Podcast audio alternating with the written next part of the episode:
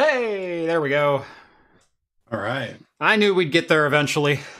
We did it. we did it. All right. oh, welcome to Talking Heads, everyone. Episode 258, your once weekly live show for the latest in beer and tech news. I'm Jeff. I'm Rhett. Welcome to the show, everyone. Thank you all so much for joining us on this Wednesday night or in podcast form over on Anchor.fm or wherever your favorite podcasts are found.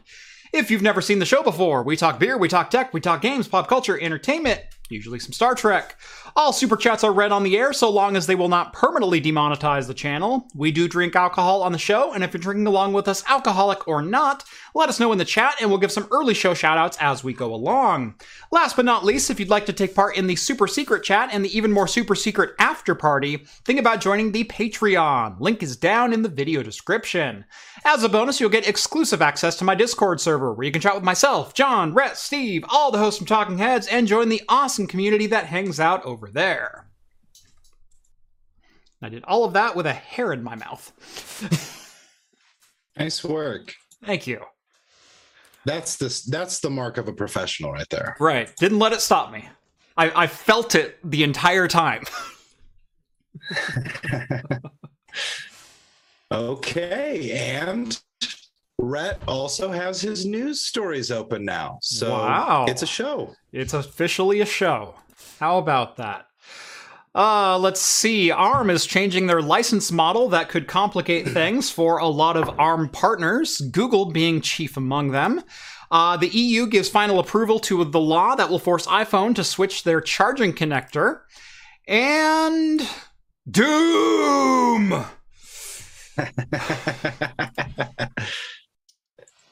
uh, but first and foremost, I think we got to start every show, or start the show like we do every other show, the right way. Rhett, what are you drinking two minutes after getting out of your car? I know. Uh, and to top it all off, I'm out of beer. So I poured myself a, a little glass of uh, Jim. That's not little, that's pretty big. But uh, Jim Beam bourbon, everybody. we'll go slow. oh, well, I was running in and it just splashed out of the bottle. So. It's not like you're going to put it back once it's in there. I mean, no, come on. That's just that's just fool talk there. So right, and exactly. you know it's it's nothing special it's it's jim beam neat I, so. I i got nothing wrong with that nothing against that uh i do have some beers uh i'm actually not sure which one i want to go with first uh so we've got from Lervig Brewing in Norway. Yeah, all the way from Norway. Ooh. This is the Supersonic uh, Double Dry Hopped IPA, clocking in at 8.5%. Uh, so, gosh, I'm not even sure. Most of this is not in English. so it looks like uh, I can't Mr. really even Meeseeks. tell you. Yeah, kind of like an exploding Mr. Meeseeks. Yeah. It's okay. They're fine with it. Don't worry. um, and then from Drekker Brewing in Fargo, North Dakota, I've got the Blacklight Syndicate Double IPA. Uh, so I think I'm going to go Norway first. I think I'm going to go with that. Uh, not sure on the ABV on this one. Oh, 8.3. So they're 8.5 and 8.3. So, but I think I'm going to go go Norway. We're going to rock with that. That's the way to do it. I just saw a uh, Norwegian band on Saturday, so it's only Nice. appropriate that you drink nice. a Norwegian. That someone who was not there drink a Norwegian beer. Uh, just just a little funny anecdote um, is the difference in our pints because uh, the Norway one is slightly taller because it's actually truly uh, 500 milliliter instead of the 16 ounce. So this is 16.9 ounce. Oh, there you go. Ah, the The more you advantages know. of the metric system. For once, I'm I'm all on board the metric system. They did it right, finally. Oh. Now it's a show. Like I'm glad you got your notes up, but uh now it's a show. Uh let's see. Let's go through a little bit of the chat and then I think we'll get this thing on the road. Uh Greg's drinking a cherry Pepsi. Uh, Alvin says, first time catching the stream live, prepping myself a gin and tonic with some Bombay, uh, Bombay Bramble. Excellent. Um, Uh, definitely like Bombay gin. Not a bad way to go. Uh, Big Biggie John's got a Brewdog Jet Black Heart Nitro Oatmeal Stout. Sean's got a Dogfish 90 Minute. That's always a fantastic one. Uh, Williams got a Hogshead 54 Brewery Gilpin Black Gold London Porter 5.6%. I've not heard of any bit of that beer, but I do like uh, a good porter. So uh, check in about how that one is. Uh, let's see. Dean is drinking a Sam's Chocolate Bock. sounds good. Yeah. Uh, Michael S. has eggnog with a dab of rum. Matthews enjoying a good glass of water. Nothing wrong with a good glass of water. Uh, let's see. Uh, Oft Infinity, Down East Donut Cider. Got some scotch on standby for later, though. Uh, as do I. I've got some scotch and also possibly some bourbon for the after party. So we'll uh, we'll see how that goes. And I think we'll do one more. We got Stefan drinking a Kraken rum and Coke Zero. Always a solid combo. That Coke Zero is pretty good. Yeah, um Kraken is an interesting rum. Like it it works phenomenally well with a rum and coke, but it's one of the blackstrap rums that I it's a blackstrap rum that I have a really hard time finding other cocktails that I really enjoy in it. Uh like where I wouldn't sub it out for another black rum. Like it's Right. it's I have nothing against Kraken, but at the same time every time I go and try to use it in you know like a you know you go mai tai and you try to go you know li- little lime and some white black and and and spiced um it doesn't fit the flavor profile that well to match everything else It- like i said i've got nothing against it but it's one of those rums that i just can't find the best use for it other than rum and coke Right. Yeah. Nothing wrong with that. So, uh, now that it's officially a show, uh, let's get this thing started. Starting with, uh, 9 to 5 Google is reporting that ARM is going to be changing its licensing uh, model to prohibit the use of custom GPUs and TPUs on ARM based components. Now, this is going to get a little bit into the weeds, uh, but try to follow me. Um, so ARM essentially lets people license their CPU for creation. You can build an ARM CPU to fit your own needs and uh, you know rock and roll with that.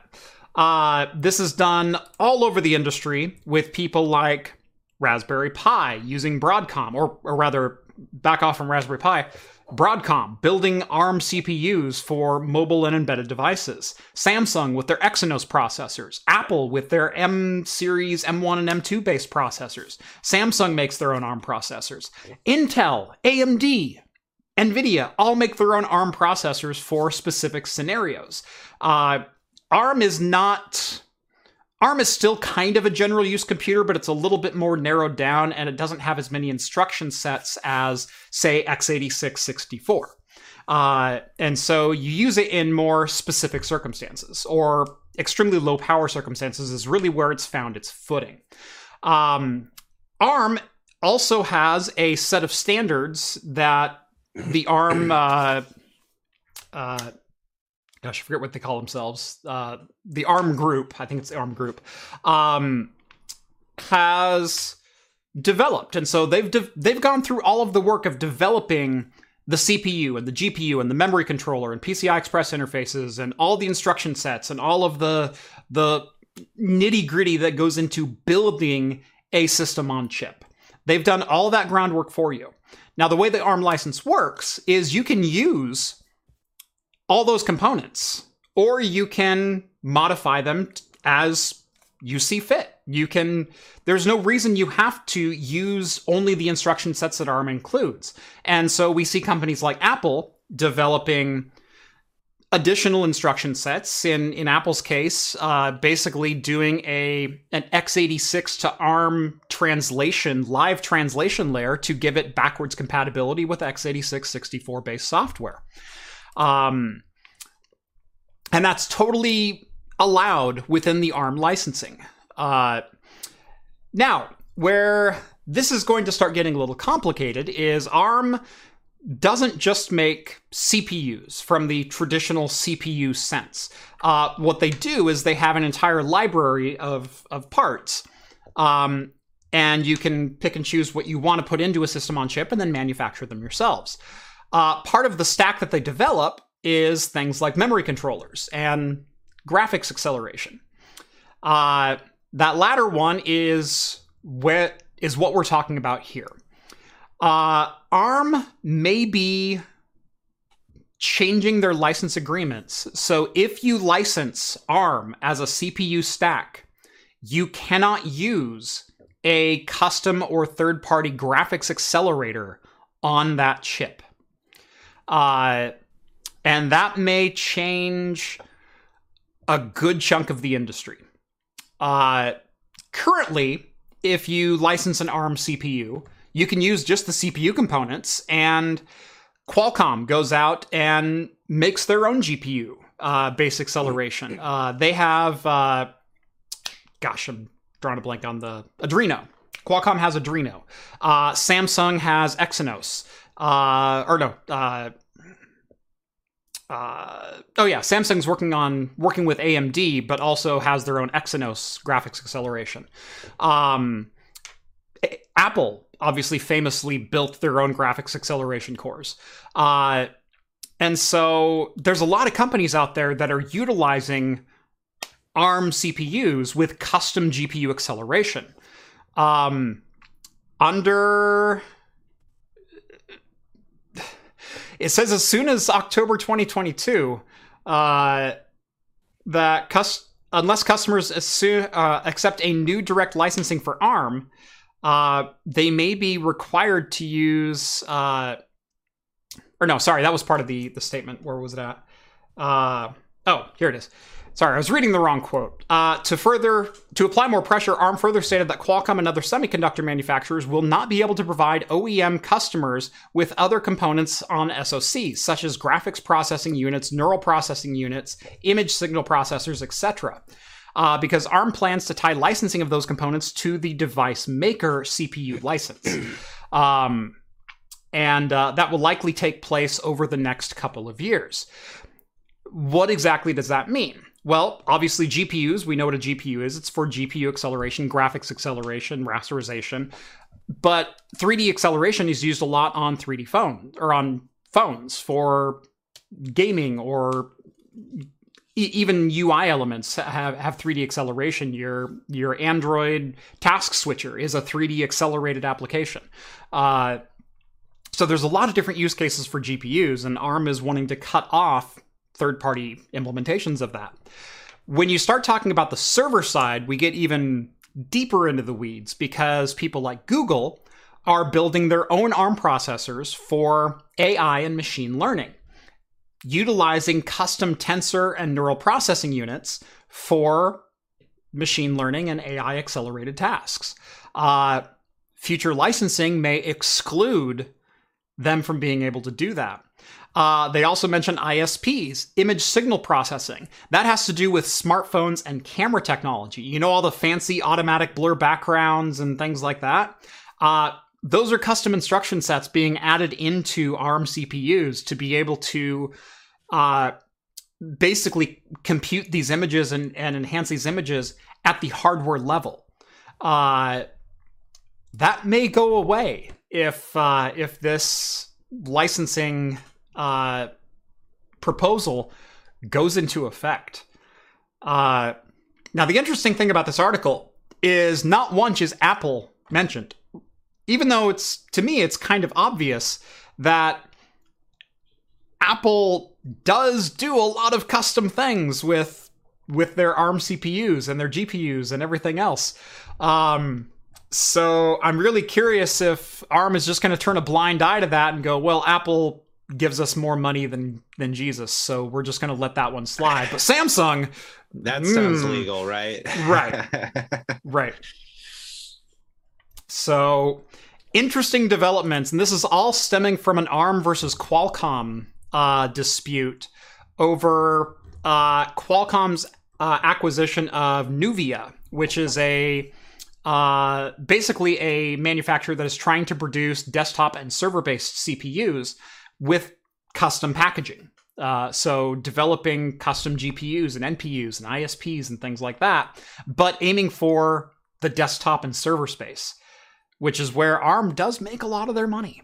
So very, very interesting. Uh, this may have some pretty long-standing and long-reaching effects on not just the mobile industry, but the future of desktop computing. Because we've talked about this before, Apple moving into ARM on the desktop is opening ARM up as another alternative platform to x86, which x86 has had the stranglehold on the market since the Intel 8086. I mean, it's been since 1984 that x86 has been the dominant platform. Um, so interesting to see if that continues going forward or if ARM is going to be a significant threat. And by all measures, ARM may be a significant threat sooner rather than later. Yeah. The article does say that ARM hasn't obviously publicly announced any of this. Like you just said, it Mhm. was kind of all dug out of these uh, legal disputes. Um, but they have said that um, its response is coming. They did make a statement and basically said that Qualcomm's claims are riddled with inaccuracies and their response will come. So who knows what that means? I'm sure that uh, you know, just a little damage control while they sort out their own statement or whatever. But Right. Yeah. Um, so apparently, yeah, this is all dug out of legalese from that ARM and Qualcomm dispute, and Qualcomm might be trying to highlight some of that that dispute language or some of that new licensure language in that lawsuit. Um, so this was all pulled from a counterclaim in court that Qualcomm filed on October 26th. So again, this is not necessarily public knowledge, but it is a public court filing that has kind of prompted all of this this discussion. Um, you know, is ARM going to be leaning that direction? It, it, are the higher ups between Qualcomm and ARM already aware of these transitions? Um, there are so many different ramifications of this potential licensure change. Uh, but uh, yeah, uh, there's a really good point at the bottom of the article that says uh, ARM intends to stop licensing CPUs as independent and standalone licensing. Will no longer license CPU technology to semiconductor companies. So things like NVIDIA, AMD, Intel, Qualcomm, etc. Uh, if you make semiconductors, you won't be able to license CPU technology, which is sounds like ARM's entire business. Like ARM Yeah. produces CPUs, but their business is licensing CPU models. well, I wonder how much of this is is hoping that people are just going to buy in with new licensing models. You know, whereas Yeah. my line of thought is that somebody like Google could probably afford a little bit of a disruption to their to their uh, production line, and then they can just figure out how to make their own. Maybe they can't, but Right. I mean, and we're we're sitting here talking about this. Meanwhile, RISC-V is over there going, opens RISC up it- new space in the market. you know, uh, to quote 1996 hackers, "RISC is good." For some reason, I felt like a hacker's quote was going to happen tonight. It- I mean, the over under on that is like you know two thirds in high. favor. Yeah. Guys, his last hacker's quote wasn't even two hours ago, by the way. So Wasn't it? I don't know. What, Felt like it was not that long ago. Hack the world. oh, I, that's right. I did do a hack the planet. I hacked the planet. Hack Damn the it. planet. Ah.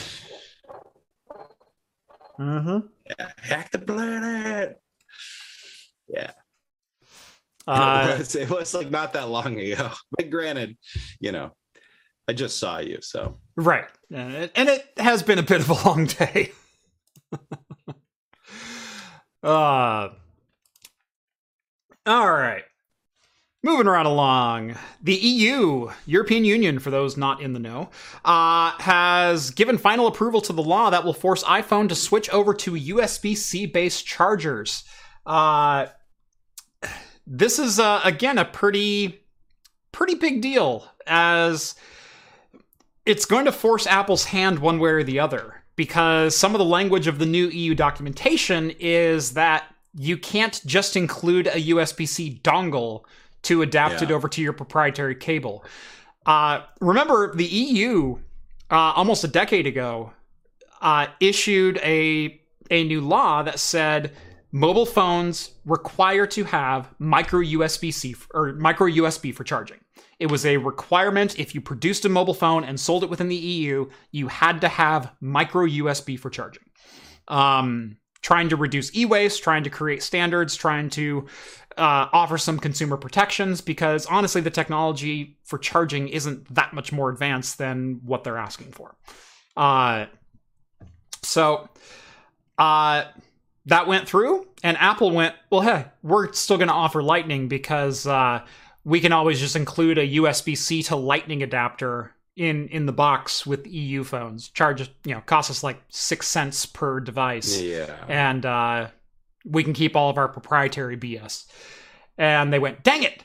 Uh, well, this time around, the EU has up. right. The EU has stated, no, no, no, USB C built in, built in USB C, uh, and uh, this is going to be effective by the end of 2024.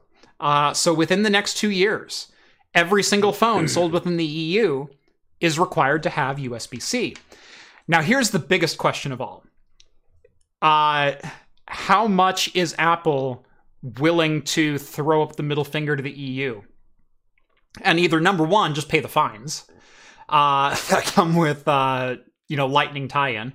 Um, or number two, produce an EU only phone that has USB C charging uh, and then sell Lightning to the rest of the world. Right. Yeah. That'd be funny.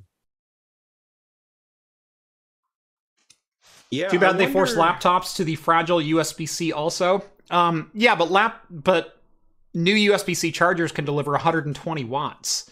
Uh, yeah. And and USB C is not that fragile. Like yeah my laptop charges with the USB C and it has a 65 watt charger. My last no issues. My last three laptops have been USB C only for charging, and I've had zero issues at all. Uh, yeah, I. compared to nice. what? Compared to the little Chromebook stubby barrel jacks, yeah, you you don't have a leg to stand on there. Uh, well, it's kind of nice. Like if something happens to your charger too, you can just go and literally get any any USB C charging block and you're good to go. Yeah, it's kind of interesting. You know, it makes you wonder how big of a market does the EU represent to Apple?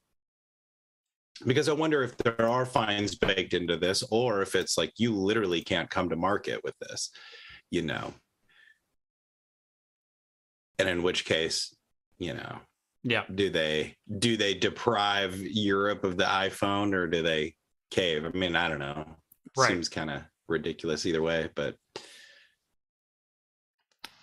yeah, uh, a lot of people are thinking that they're going to force wireless charging, which I think is the biggest mistake of all time. Uh, you know, hey, what's more convenient than USB C? Having to carry a Qi charger around with you. Yeah. Uh, you know, and by the way, wireless charging is not that quick. Uh, yeah. Like 15, maybe 20 watts if you're really lucky. Whereas right now, USB C is rated, like I said, up to about 100 watts. I think 95 is the official spec with 125 on the, the very near horizon.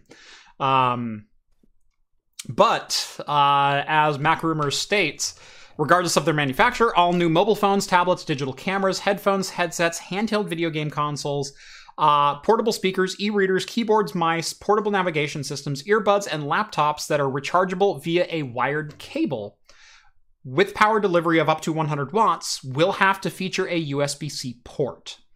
Uh, so if you plan on having a hard line charger, you have to have a USB C port present on the device. Um, now, again, the out there is wireless charging, but I can't imagine Apple wanting to be the disgrace yeah. of the internet when it comes to charge times. Uh, yeah, and and running through you know the media gauntlet of uh, you know it takes seven hours to fully charge an iPhone now, whereas I can charge a Samsung Galaxy in you know you know eighty five percent full in fifteen minutes. You know. well, and the other the other side of this too that I was wondering is you know about how big of a slice of the pie that uh, does the EU represent is you know, how big of a slap in the face to the rest of the world would it be if they go, introducing the EU iPhone with uh, you know USB-C charging. Right. And the rest of the world still has the same exact thing, you know. They just Yep. You know, how much does it uh sink into their production to have to have that that fork, you know? Right. We'll see. We'll see what happens. It's it's useless speculation until we really know, but Exactly. And and with Apple, who the heck knows? Uh, I mean, Apple's always the wild card when it comes to things like that. Um, so we'll just have to wait and see. Wait and see how uh, how much Apple really wants to play ball. Uh, speaking of playing ball, uh, after According to the Register, after a spate of delays, Intel promises Sapphire Rapid Xeons for as early as January. Uh, so, as little as two months away, uh, Sapphire Rapid Xeons may be making their appearance in the wild. That is uh, got to be incredibly exciting news to server manufacturers, people looking at purchasing servers, people wanting the the latest and greatest. So this will be uh, Intel's fourth generation scalable. Uh, for those who don't know, these are the uh, Sapphire Rapids that have been the 10 nanometer, but next generation giant chips. Uh, and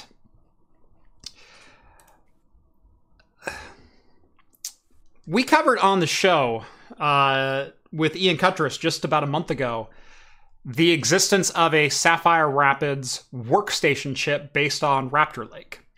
Uh, and there's I've certainly had it in the back of my mind that as soon as Sapphire Rapids launches, I kind of wanted to see Intel re-enter the workstation market. But Sapphire Rapids entering the market has got to be the first step in that, right? um, but anyway, Intel on the Xeon side of things for all intents and purposes, has been pretty darn stagnant for quite a long time. Uh, and so, yes, Cascade Lake was a little bit of a breath of fresh air, getting to go up to, uh, gosh, I think they had a.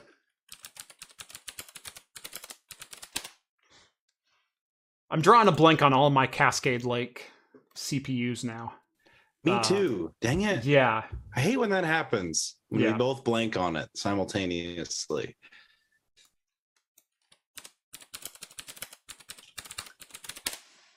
Uh, third gen scalable.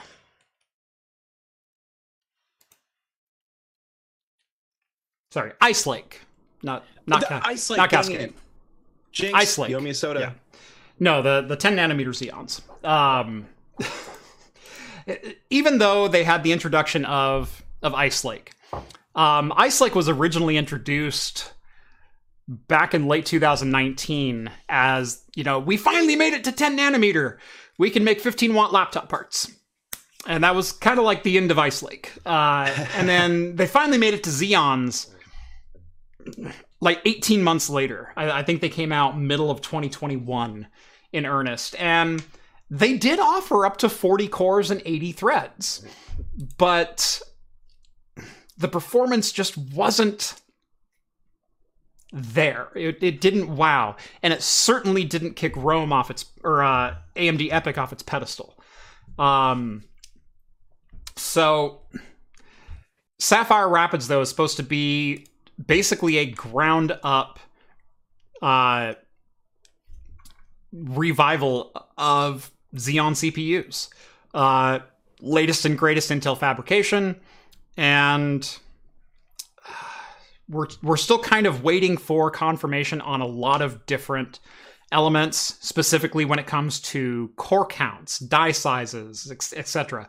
Um, there's got to be a bunch of that on the horizon, especially if we're getting this close to launch. Um, I would suspect we hear something at least by CES. Uh, so hopefully that turns out to be the case. But uh, we do know that uh, Sapphire Rapids will have DDR5 based memory. It will have PCI Express 5.0. Um, and uh, lots and lots of upgrades for data centers. Uh, and again, specifically around PCI Express, uh, quite a few more lanes than uh, than Ice Lake offered. I believe Ice Lake topped out at like 48 lanes, I want to say. And I think Sapphire Rapids is rumored to be like 96. Uh, still not hitting the 128 PCI Express lanes of uh, Milan and Milan X, but at least they're in the conversation again. And and again, uh, kind of like we said for the launch of Ryzen in the first place, at least we're talking about AMD again. In this case, in the server space, even though Intel still cleans up in the server space, at least we're talking about Intel as in the marketplace again with high end competitive silicon. So, very excited for some news to happen there. Hell yeah. How about you, Rhett? You you waiting for some new uh, new home lab stuff? New, uh... Dude, for sure. I've been wanting to get my hands on Sapphire Rapids, you know, since uh well shit, since since Ian Cutress was on the show. I mean, just that man, you know, he, he got me all excited about it. So yeah, I think we'll there's a lot to be excited about. we'll see what happens. You know, it's, it's an exciting time to be a home labber. Yeah. Um, not that these will be home lab affordable. uh, but I'll wait uh, for them to hit eBay in seven to eight years. right, like like uh, Ian and I said uh, when he was on just a month ago. Um, we actually, when we did our Intel Fab tour last December, we got to see a die of Sapphire Rapids. Now, we had to extrapolate that because uh, the the PR people had kind of moved a little bit further on, and uh, Ian and I stopped to watch this machine that was verifying uh, or uh, examining dies. And there was an engineer standing there, so he just poked a couple of questions, and and we started, you know, counting cores and things like that. It's like that's that's not Ice Lake, and it's definitely not Cascade. Like they stopped production on Cascade. Uh, I, I think this is Sapphire. Yeah, I think so. Yeah. Nice. Yeah. See, that's cool. Yep. Got to see the wafer, probably as close as I'll see that wafer until uh, until they hit eBay. Ah.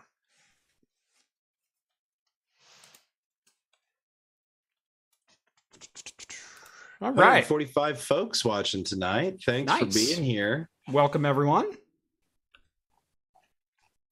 Welcome, everyone. Uh, Stirred up a lot of conversation with the USB C. Yep. USB C is only the connector, not the wiring and capability. You're correct and incorrect. Um, the EU law, I believe, will state that it has to be capable of USB C standards. And so, at the very least, it has to accept the 5 and 9 volt standards. Um, but you can negotiate for for fast charging for you know your 15 volt your 19 volt and and even beyond um so yes there are some dumb devices that charge over usb-c that don't negotiate higher protocols and require you to have a dumb brick or brick that understands the dumb protocol of just like positive and negative gives power right uh I have some devices like that around here. I've got uh, I've got a couple of handheld game consoles that I can't charge with higher power USB-C power bricks because it doesn't know how to negotiate with the power brick. Yeah. Like that seems absurd, but that's kind of where we're at. But I believe part of the EU standard, again, I haven't read the entire thing, but I'm sure it's going to include something somewhere about the standards of USB C, charging protocols, whatever, whatever you're required to meet the standards of when you're in production.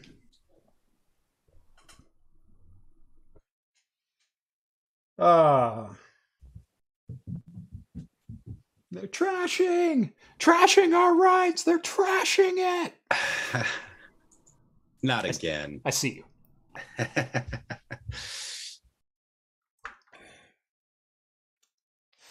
Uh, Powerball is 1.2 billion tonight. Home labable at launch is possible. It's very true. yeah, but he didn't buy any tickets, so Yeah, you got you got to play to win. When's the next drawing? Probably. When do they do drawings for Powerball? Is it? It was Monday. It's got to be Monday, right? So you gotta. I guess you I might thought it was have- Wednesdays. I don't know. Let's find out. Powerball drawings. Nope, Monday. You're right.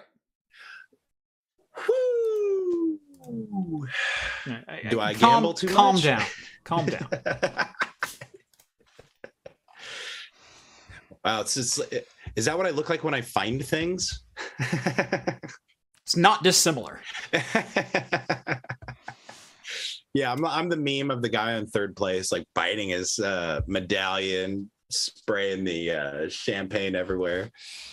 Uh, Janos wants to know anybody have a thing for SGI machines from back in the day? Oh, everyone's got a soft spot for Silicon Graphics machines.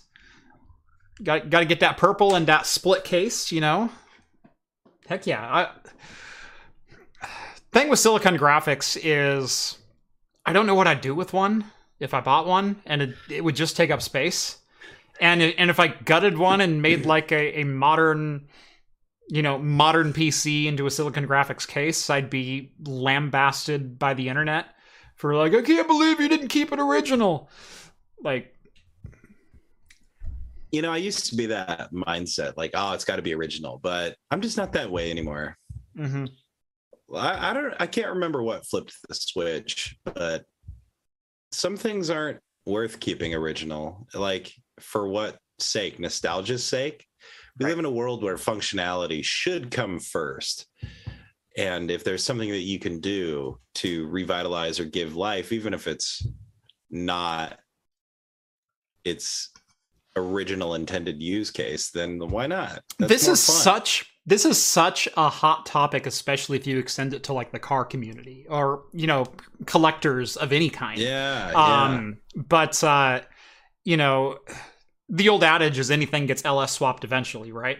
Uh, I have no problem with with engine swapped cars. I have no problem with with retro or uh, resto modding cars. You know, modern drivetrains, modern conveniences, modern reliability. Do you guys realize the explosion that we've had in precision engineering and manufacturing over the last 15 to 20 years? Uh, the reliability of just about everything, as long as it's made well. I mean, there's there's also, you know, uh, planned obsolescence and you know creating weak points in your products so your Yeah. customer will be forced to buy another one later on that's a whole nother conversation but as far as uh, you look at you look at let's just take some car companies let let's take um let's take kia let's take kia with uh gosh 20 years ago it was buy a Kia, get a Kia free. That's the only way they could sell the the frickin' what was it, the Kia Sephia or the there there were so many little cars that they tried to sell. Um oh the Kia Rio. Yeah, it was the Kia Rio. Buy one get one free or buy a minivan, we'll give you a sedan free. Um and they were garbage cars. I mean just absolute garbage. Uh, and it was because that was the best that they could do at the time with the manufacturing technology that they had that they could afford to produce the cars to sell. However, if you fast forward 20 years, if you think about the explosion with 3D printers and the precision in in home machining that you can buy and have on your desk or or have in your garage or things like that. You know, machines that used to cost tens of thousands of dollars now fitting on your desk and having just as much if not more precision than their 20 year old, you know, industrial counterparts. When we're talking about tolerances of 0.1 millimeter, that's enough to ruin a car and, and destroy engines and, and throw bearings and that kind of thing. Well, when the precision gets down to 0.1 millimeter or, you know, 0.01 millimeter, you go, oh, that's kind of impressive, but still, you know, eventually things are going to die. Things are going to get out of place. When you start getting into the ten thousandths, you know, the, the thousandths and the ten thousandths of, of a millimeter, you're talking about a level of precision that makes things last forever. And we've been kind of seeing that as far as engine technology goes uh, for, like I said, about the last 20 to 30 years. Uh, you know, Toyota and Honda obviously were kind of the hallmarks of like engine reliability, and these things last forever and do a million miles on a Honda or a Toyota, or 90% of Toyotas are still on the road, you know, 20 yeah. years later. Now think of a car company that doesn't have a 90% record. Right. There, yeah. there really isn't one. Uh, I mean, GM went through a renaissance. Uh, I, I think GM was the first to really change their reliability perception in the mid to late 2000s. Um, where they started revamping everything. And a, a, lot of that reputation came with the development of the LS engine in the late 90s. Right. But your car interior started getting better. The creaks and rattles stopped. They stopped killing transmissions. Dodge stopped killing transmissions. Uh, you know, Ford finally figured out how to seal an engine gasket, you know, or a head gasket so it didn't leak oil two years down the road. Um, you know, all, all this precision machining kind of led to better quality parts. And yeah. we've seen that across the board. You look at cars now and you look at something like a Kia Stinger or a Hyundai Ioniq 5 or cars that 20 years ago you'd go Kia developed a a twin turbo, you know, saloon. Really? Like that that thing's got to make like what 140 horse No, it's 285 horsepower out of a twin turbo V6 and it's reliable as heck. And then one of the best electric car makers today is Hyundai with the with the Ioniq 5. Um so, yeah, it, it's amazing the level of machining that is possible at the industrial level, but we also see that kind of, same kind of thing at the home level with the development of 3D printers that are, you know, 0.01 millimeters accurate, the development yeah. of home laser cutters that are 0.007 millimeters accurate. By the way, Craft Computing water bottles, get onto the Patreon so you can figure out how to get one. Um, Damn good plug. Yeah. Um, so yeah, uh, Kia's legendary warranty wasn't out of desperation. It was a statement to the industry that we build cars that last. Yeah, Kia. Uh, when did they start that? Like 2009 or 2010, 11, something like that, with the 10 year, 100,000 mile warranty. Um, you even look at, you know, Toyota was offering, you know, three months, 36,000 uh, Honda was offering, you know, 50,000 and they were like insane. And you had some truck companies like Dodge and, and things like that that would offer sometimes, you know, 36 and 50,000 mile warranties. But Kia went, no, 100,000 mile warranty, 10 year bumper to bumper. And, uh, you're right. It wasn't a, a, desperation sales attempt like, you know, buy a Sedona, get a Rio for free. That's a yeah. desperation sales attempt. This was a, we're in it for the long haul. You can buy a car. It's going to last and we'll stand by it. Yo, Springle says, I need to know why the craft water bottle is better than the LTT water bottle. This one is not screen printed, it is laser engraved. Yeah. Stainless steel, double wall insulated. Uh, right now, I've got 22 ounce. Uh, we may work on a larger one later on. Um, but uh, also, this is 100% designed and cut in house by me. I designed this. It's going on my laser cutter. It is coming off my laser cutter. It will be polished by me and then packaged and shipped by me. That's what makes it worth it. And it's just a darn good water bottle anyway. I mean, Yeah. Yeah, we're starting with 22 ounce. This is a, a trial run of the in home merch creation. Uh, and uh, I'm opening this up to to Patreon and Floatplane supporters. So if you uh, uh, are interested in picking up a water bottle, uh, I will be sending out information probably either tomorrow or Friday. So make sure you're on one of those platforms so you can get uh, the most up to date information.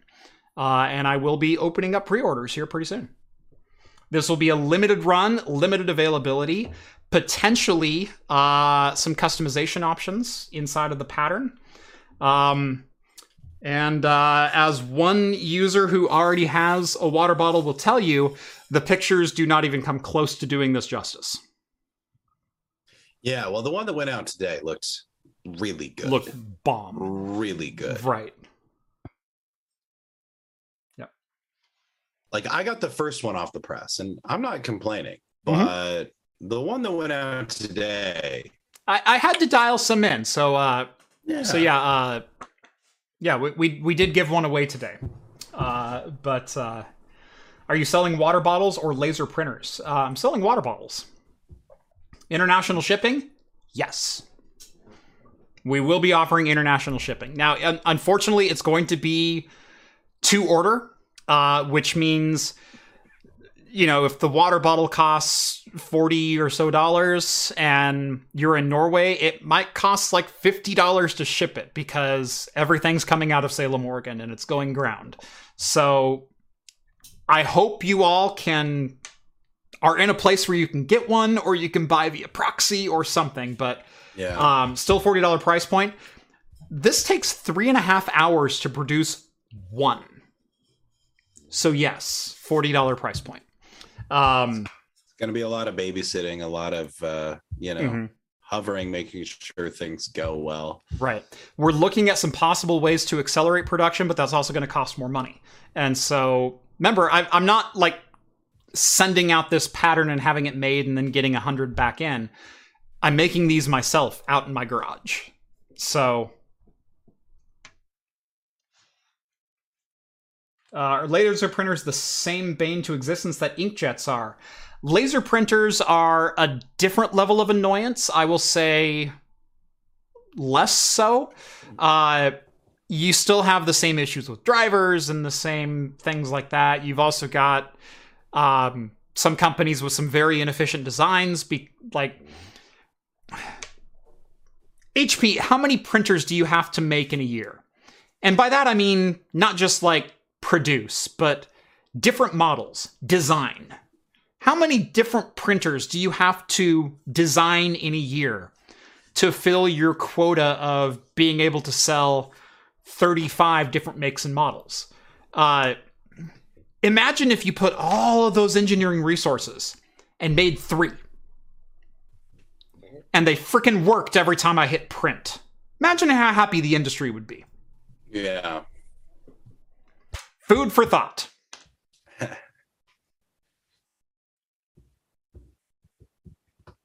You think with precision engineering coming as far as it has, that maybe they would have solved this by now.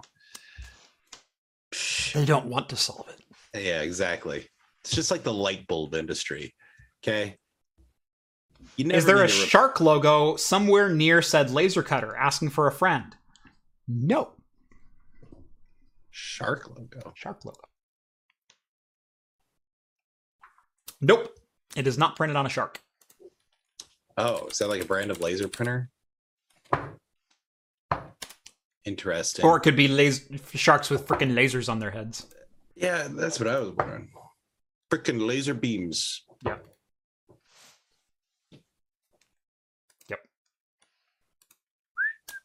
Uh, can I engrave it myself? What's special that you're doing? Um, I designed it. Yeah, I mean, you could go ahead. We'll license out the uh, Craft Computing logo. You can you can print your own at home. Yeah.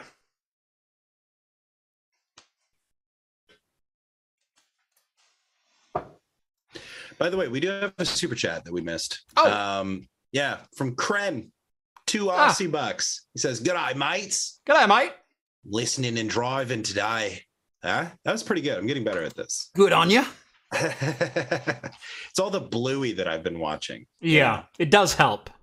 does help to immerse yourself in the culture. Yeah, you know, I'm basically considering myself an Australian now. I mean, I've watched all of the current episodes about 6,000 times. Yeah. Don't mind me, I'm just dropping things over here. Yeah, uh, you and me both. I at least all my kids Luckily- like Bluey, like all of them do, and so and I don't mind watching it either. Yeah. So Right. I, I was going to say, like, at least it's one of those shows that's not bad. Like, Right. it's actually a really high quality show. And I feel like there's just as much in there for parents as there is kids. it totally is. It it is such a great show. At least it's not like Caillou or something like that. Right. There's like a couple other like uh, some random show I went to go put on. Um, you know, like one one that I see at the front of Disney Plus all the time was like you know the amazing Spidey and his friends or Spidey Spidey friends or something. Yeah. And uh, you know, interesting show. It's Spider Man and all this, but oh my god, like the writing and everything was so stale and stiff. And then you go back to Bluey, and it's like, man, the writing Mhm. is so like it's so lively, and there's so much happening, and they pack so much into five minutes. Right. And the other thing that I love is it's it's meant for Australian temperaments, which means sometimes you just need to take a bush wee. Like, Yeah, I love that. I'm okay with that. Yeah, Uh, difference between LTT and craft computing. Uh, water bottles, craft computing won't try to sell you a screwdriver. Um, not yet. yet. Wait till we can laser cut one out. right. No, of we're not going to do anything like aluminum that. block. Yeah. Yeah. No, if I custom machine you a screw. But couple of you are balking at the $40 price for a water bottle. Like, come on. I don't think you Yeah. want me CNCing you anything out of aluminum. yeah. Well, wasn't that screwdriver like 80 bucks or something? Right. And like, every review that I've heard on it is it's a stellar ratcheting screwdriver. sure. My big problem is I I hate ratcheting screwdrivers. Um like My I'm not- problem is that it's I'm a not- screwdriver. I, no. uh, Well, you've seen some of the tools that I buy around here. Like I, I've got some nicer tools around here. Um, I, I- I don't necessarily hate like multi-bit drivers because they're great to throw in my laptop bag, and now I've got like twelve options in one handle. I'm very much when I'm trying to work on something, what's called first order of retrievability. If I need a number two Phillips that has a bit that's this long, I want to grab it out of my toolbox and I'm ready to go. And if I need to swap that, I set down that screwdriver and I pick up the other one. Uh, I, I I hate having to open you know multi-bit containers and and deal with you know quarter inch bits and all that. I, I hate it. Well, you know what would solve this? Standardized screws. Okay. this is my pitch. I know a guy who knows a guy who knows Elon. He could get us a meeting. Okay. I suggest that uh, we pitch to Elon that he buys the screw industry and we standardize it. For $8 a month, you can have standardized screws. You know, if people are going to spend eight dollars a month, I'd much rather they they just give it to me. Yeah. All right. So go ahead and have your crazy multi billion faceted screwdrivers. You If- have to put if- one down, pick one up. If if you give me eight dollars a month, I will reply to every Twitter post you ever make with a blue check mark. It's basically the same thing. Jeff verifies this account is real.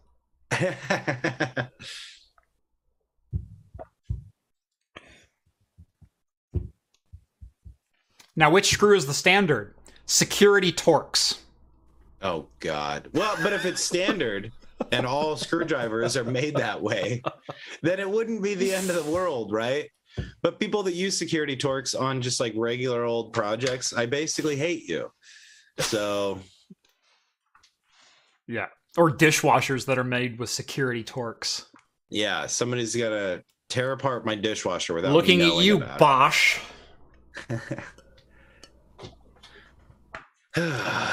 Although I complain about that. So we have a Bosch dishwasher. Um, and uh, the water pump or the drainage pump died on it one time. And uh, we had to call in under warranty and, and get another pump out and things like that. And uh, we got the response. By the way, this is like height of COVID unavailability of like all things. Uh, that the water pump for our dishwasher was back ordered six plus months. Now I went, well, that's crap.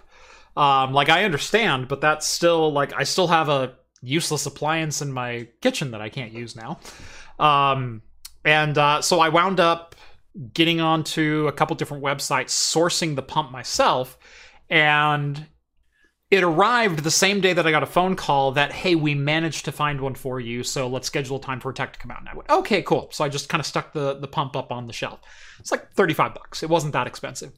Um, but I had since like opened some of the dishwasher and I was looking around to to some of the different bits and bobs and and whatnot, and I'd gone through and cleaned everything to make sure it wasn't just like plugged with food or some crap like that. yeah. And uh, uh, all the bits inside this were security Torx bits, and I was swearing the entire time that I was doing it because there's no freaking reason in the world to do that. Um, the tech comes out, works on my dishwasher. The tech is there literally less than 12 minutes because we pull the dishwasher out. He lifts the thing up and he goes, Oh, there's the pump right there. Zip, zip. Two screws come out and the pump drops out. So I went through like disassembling the entire inside inside of my dishwasher and everything when I should have just looked underneath and went like, "Oh, there it is." Nice. Yeah. It- but hey, now I know where it's at and I have an extra pump. And you are way more familiar with your dishwasher than you otherwise would have been. I'm intimately familiar with the interior of my dishwasher. Intimately. Wow. Okay. That took a turn. I had to get in some positions that were rather compromising, I will say. That's dishwashers for you. Yeah. Yeah. There's no convenient way to get inside a dishwasher. I, I, I love that we opened the whole rabbit's hole full of uh, bad screwdriver standards. Uh, Apple Pentalobes and Nintendo Tri-Wings can saw it off. Uh, I fully endorse that. Um, yeah, uh, security Torx. You mean the Torx with the funny little rough spot in the middle? That's the one. It's the one with the security pin in the center.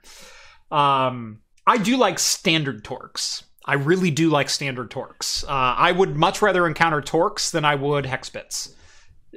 Hex bits get bent. You know what? We're just doing my boy Philip dirty. Okay. Can we please just standardize the number two Phillips? The problem is just Mm. because you look at a screw and see cross pattern does not mean Phillips, does not mean number two, and does not mean a standardized like you have to know the exact cross type head that you're dealing with. Phillips is the US standard and and a good standard of the world, but there's also the Japanese standard of cross, which actually has beveled edges uh, cut into the the head itself uh, to prevent it from torquing and stripping. Okay. Well, I think that that's a good idea. So uh, let's do that one then. I've solved the problem. I've- Right. I've, solved it. Um, so there you go. Any more problems that uh, you guys would like me to solve for you? I'm Uh, yeah. hour. Yeah, uh, speaking of problems that I need solved, uh, around Christmas time when my family comes over, I feel the need for a beer when I'm sitting around the Hmm. Christmas tree. Is that something you can help me with? Yeah, absolutely. It is something I, I can help you with because it just so happens that I've got an in with Miller Lite. Hmm. Okay. Yeah. Wait, is the beer going to be Miller Lite? Well, probably. I I'm not a miracle worker, okay? Uh I'm You know what? On Christmas Eve, I'll take what I can get. exactly. Unlike Jesus, I'm limited to one miracle per household and already I've gotten you beer. So, If you're Jesus, I'd at least expect wine, not water.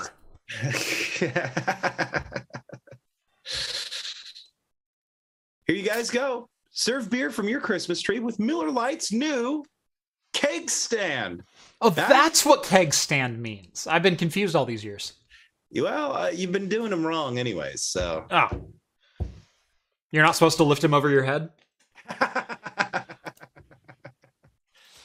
If I'm gonna die, I'm gonna die with honor. Reminds me of uh, Beer Fest, you know. He, he falls into the vat of beer and he's like, I'm going to drink my way out. And he dies anyway. Uh, died like he lived. yeah. so there you go. Get yourself a keg stand. Uh, limited quantities, $49.99. Tree not included. You know, that's Oh, actually that not a bad deal for a little mini keg. Yeah, actually, the that also holds your tree. The keg's not included. Apparently, What? the stand is the only thing that you get. So it doesn't have to be Miller Lite. That's true. It could be. I could get could pony kegs from around here. Like Yeah, we've got could. we've got suppliers. Does the beer There's- come from the box or from the angel on top?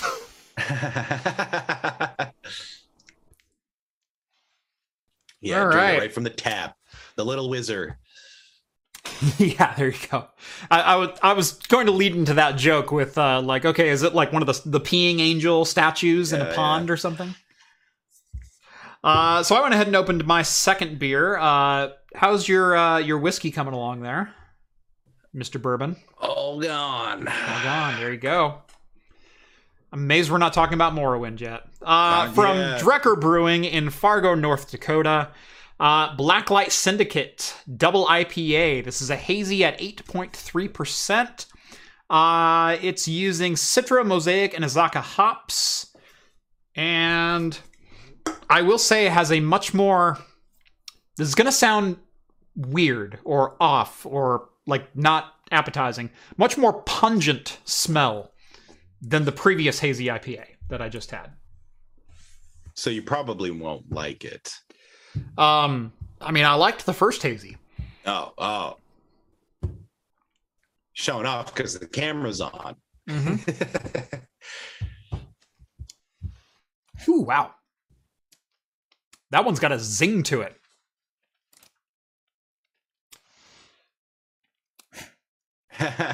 You know how we say, uh, for those who don't know, uh, the hop, which is a gift from God, uh, the the hop that we create beer with, is in the same family of plants as hemp. Uh, it is a it is a relative cousin to another herb on this planet. shall we say. Intoxicant. Right. Uh, which also has some intoxicating features. Uh, so, a lot of Northwest beers smell very, very high of hops. Right? And so, we usually will relate that by saying it's a very dank smell. You can, if you get a, a bona fide West Coast or especially Northwest style IPA, it's generally referred to as sticky or dank or some one of those expletives. Um, this one, Stoner words. right? Yeah, it's it's stoner stoner words. Um, this is that same kind of feeling, but but like you imported something from Philly.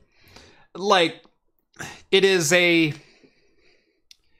it's a hazy. It's got some citrus. It's it's very like I don't even want to say orange juice. It's more like tang. like like they they took orange juice and they're like, nah, let let's go from there. Yeah. Um They're like, let NASA give this to astronauts. mhm. So, in the same way that like Northwest IPAs are kind of cranked up to 11 as far as that their their herbal roots, you know, the the the essence, the oils, the, the those kind of thing. Yeah. This is a hazy that's kind of cranked up in the same way. I'm waiting to see if the acid catches up. And I will say, there is a very high scratchiness, like more than just like it irritated my throat a little bit, it actually scratched the roof of my mouth on my way down. it look it looks like you have like a mimosa in that glass. Like you know, that's not that far off as far as like you know a super dry champagne mimosa. Yeah, like super super dry. Sounds yeah. tasty. Like like they use brut instead of spumante, you know, like Right. nice. Nice. Hmm. Well, you know who uh, else uses brut and not spumante? Who's that? The products and services that support this. No, I don't know. I mean, you're not wrong. Uh, I, I, I know quite a few of the people over at Linode, and uh, you know they they definitely like champagne and and stuff over there. So if you've ever thought about hosting your own servers, whether it be for home or business use, but uh, don't want to host all your own problems, why not let Linode host them for you? Even the most skilled server admins will tell you that you should decentralize your network, so why not host your services with Linode? They offer shared CPU plans for as little as $5 per month and can scale as high as you need to go. With dedicated CPUs, virtualized hosting, GPU hosting, NVMe block storage, and whatever your new use case may be. Even if you do host your own servers, you can use Linode to keep a backup offsite, because remember, RAID is not a backup. Linode is also expanding at light speed, with 12 new global data centers planned just by the end of 2023. Visit linode.com slash craftcomputing and get a $100 60-day credit just for signing up for a new account. That's linode.com slash craftcomputing. And again, thanks to Linode for sponsoring today's episode. And I'm going to wait on this because I think I skipped a paragraph somewhere so you can actually see the uh, the call to action there at the bottom. That's linode.com slash craftcomputing. $100 60-day credit. Thanks, Linode. Today's episode, Linode. Linode. Linode. This episode is from the node. Nail it's it. The Linodisode. The Linodisode. This episode. As long as we don't have to do explode. the Linode Soda Hour. there you go. No mm-hmm. promises, but. Uh, let's see. What else we got next? Anheuser-Busch to launch uh, Cantaritos by uh, Jarritos Hard Sodas. Um, so you've probably seen these at every grocery store if you go down the the Hispanic or or Mexican food aisles, um, or in the cold sections, or like we have like dedicated shops around here. Uh, uh, Jarritos sodas. They come in a whole bunch of different fruit flavors and and whatnot, um, and they're actually pretty good. They're they're they're really they're really really, really enjoyable. Uh, apparently, Anheuser Busch is partnering with them to come up with hard soda lines uh, which honestly may not be the worst thing in the world. Uh, like a lot of other soda inspired cocktail, you know, cocktail or cocktail in a can style drinks. These will clock in about 5% and will mimic a lot of the fruity flavors of the popular Mexican soda. Uh, these should be rolling out sometime in 2023, and you'll see them popping up in California and Texas as a trial uh, the 12 bottle variety, they will initially launch a 12 bottle variety pack uh, and six pack bottles of mandarin and pineapple flavors, as well as 25 ounce cans of mandarin and pineapple flavors. Yeah, their pineapple's pretty good. Um, I don't know if it's their mandarin flavor, but they have an orange one that is like so orange. It is legitimately the only orange pop that I will drink. It is so good. Wow. Yeah. Um, I'm kind of partial to their lime. I, I really, really like the lime. Yeah, you know, I'm a sucker for a good lime, but that's like a recent development. I haven't had one of these in a while. I used yeah. to work at a Mexican grocery store, so it was like, mm-hmm. it was just like a, a, taco and a Jarritos like every day for lunch, you know? Right, right. Somebody says those sodas are watery, and I just say, get out of here. I, I just say you don't necessarily square inch. I just say every soda doesn't need to necessarily be a spoonful of sugar. Mm. See, and that's the thing. I don't, I don't know how like sweet or sugary they are, but I, I do feel like they have they carry more flavor density than like other, like especially like drinking Orange Crush doesn't it? It's like ugh. Yeah. Like you get one of these orange flavors. Oh, so good. Of course, So good. I I've I of course do not disparage the crisp, clean orange taste that comes with Sunkist. no Sunkist is is tolerable for sure. Yeah, Sunkist is is good. Looking out for you, Epos. Uh, and with Turnabout being fair play, Dr. Pepper has uh, brought their own little bit of uh, of Turnabout to the market with a bourbon flavored soda. Yeah, It's a real thing. wild, huh? Pretty good, or looks good rather.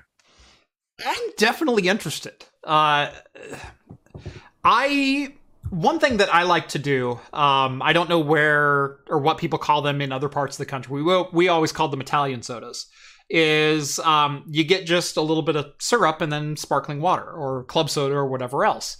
Um, and so you see them at a lot of different Italian restaurants. You know, um, but uh, and I've heard them called a number of different things, but we called them Italian sodas. You get like the flavored syrups that you put in coffee and whatnot that you know hardcore black coffee dr- drinkers despise and you can top it with sparkling water or you know add a little cream to it if you want an italian cream soda. Uh they're fantastic and that we have a dozen or so syrups out, out in our fridge and we we do sparkling water and it's delicious and it's low cal and it's good. Again not every soda needs to be a bucket of sugar inside a one liter bottle. Yeah, um, but to that end, man, if I could get something bourbon flavored without yeah. I'm interested. I'm interested. Your liver health might actually make a turn for the better. Mhm. Oh. you know, whiskey vape juice is good. Whiskey vape juice.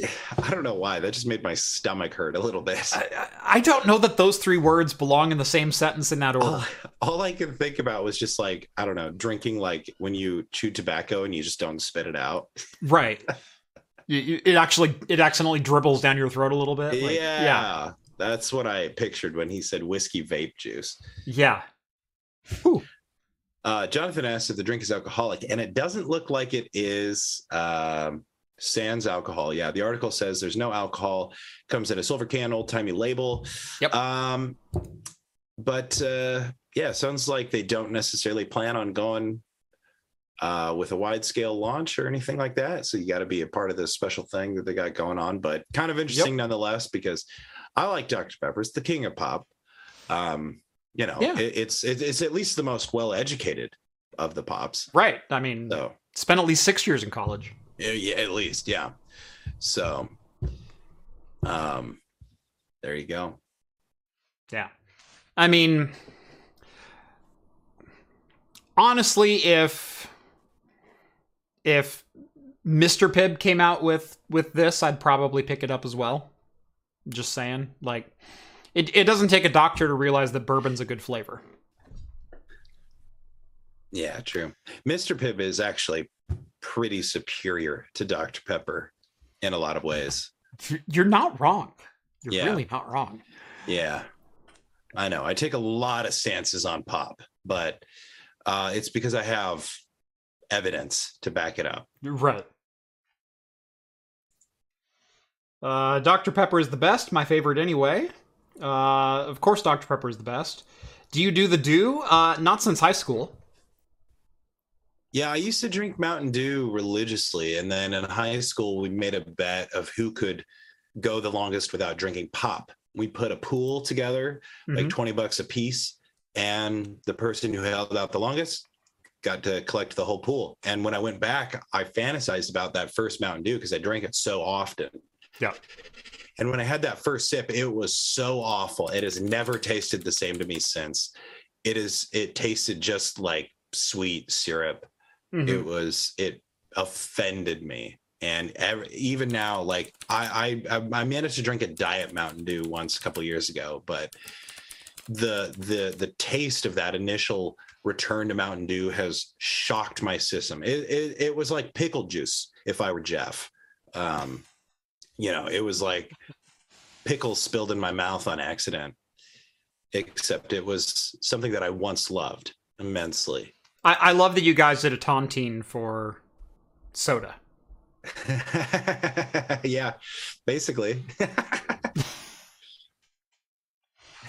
oh, that's hilarious. what can I say, dude? Small town. Yep.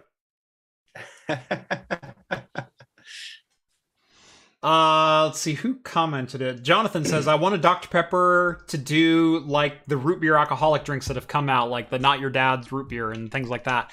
Yeah. Um, honestly, Kraken and and Dr Pepper, pretty solid. Yeah. Uh, although my favorite is probably Sailor Jerry and Dr Pepper. Now, if you can find the Dr. Peppers made with real cane sugar, Mhm. which is usually like sold south of the border, Mhm.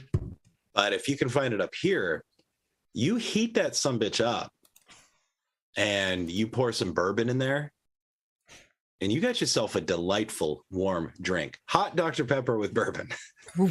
But it has to be cane sugar. It Yes. can't just be the high fructose corn syrup Dr. Pepper, or you're going to be disappointed. Right. Um, I will say, uh, I don't know if you remember, Mountain Dew came out with their Dew Shine a while back, uh, Right. which was based on the original recipe of Mountain Dew. Now, a lot of people don't know, but Mountain Dew was meant to be a whiskey mixer. Mountain Dew is slang for moonshine. Yeah. Um, yeah, how quickly we forget.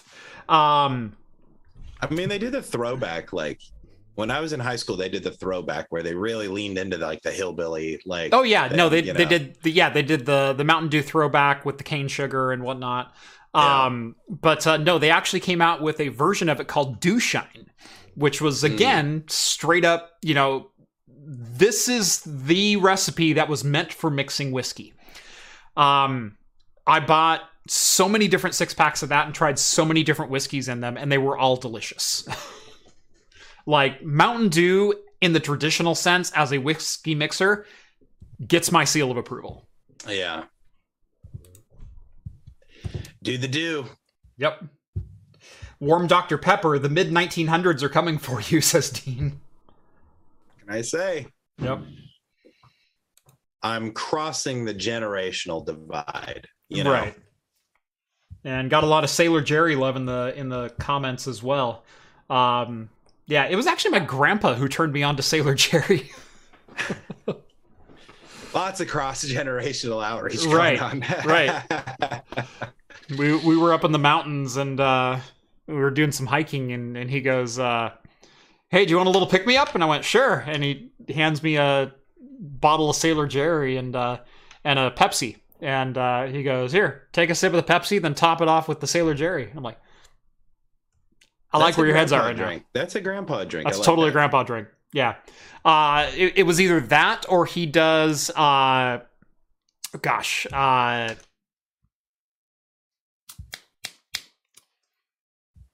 ah, brandy, cherry brandy, Mm, Cher- cherry brandy and Pepsi for an alcoholic would- cherry Pepsi. that would be interesting. Yeah, brandy kind of has that like Mhm. you know, yeah, it has that going for it. little it. syrupy, little, yeah, I can see that being good. Yeah, did very well. It, it, it, solid choice. I've only seen my grandpa drink hams, so yeah, he won a shuffleboard tournament after drinking like probably ten of them. So Well, they're 4.2%. Like, he's an old man. I I know, but that's like me going out after two and a half IPAs. Like, Fair enough. yeah, cherry brandy and Pepsi. Oh, that does sound good. It is. It's solid. It's really solid. Um, but no, my my grandpa, like I said, he he turned me on to Sailor Jerry Uh because he. Um, what was funny is growing up, you if, if if you lived in a good house, you you didn't realize your parents ever drank, right? Like, Oh, is that the mark of a good house? Okay, I'm out. I, I'm I'm just saying, like in general, uh, you know that there was either the you never knew your parents drank, or your parents drank all the time and you understood the consequences of their drinking, or it was like the posh thing that they did. Like, Mm. like you know, when the kids go to bed, I I enjoy a good cocktail or glass of wine. Like, Oh, like yeah. I, I I feel like those are the three different levels. If your parents drank, There's another level. there's another level, It's not the good level. right?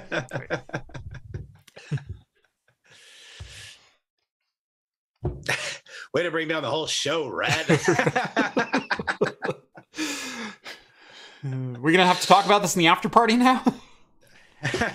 yeah, I guess so.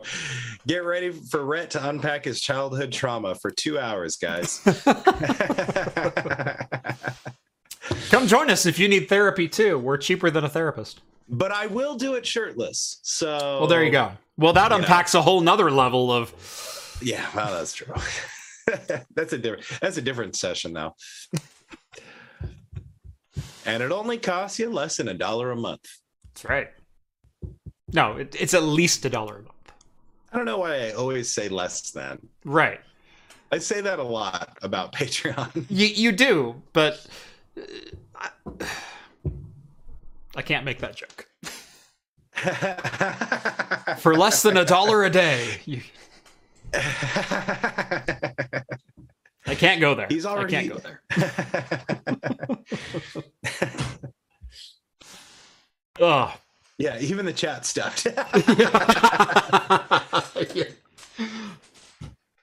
What level What of level- drinking alone in front of your computer with fake internet friends?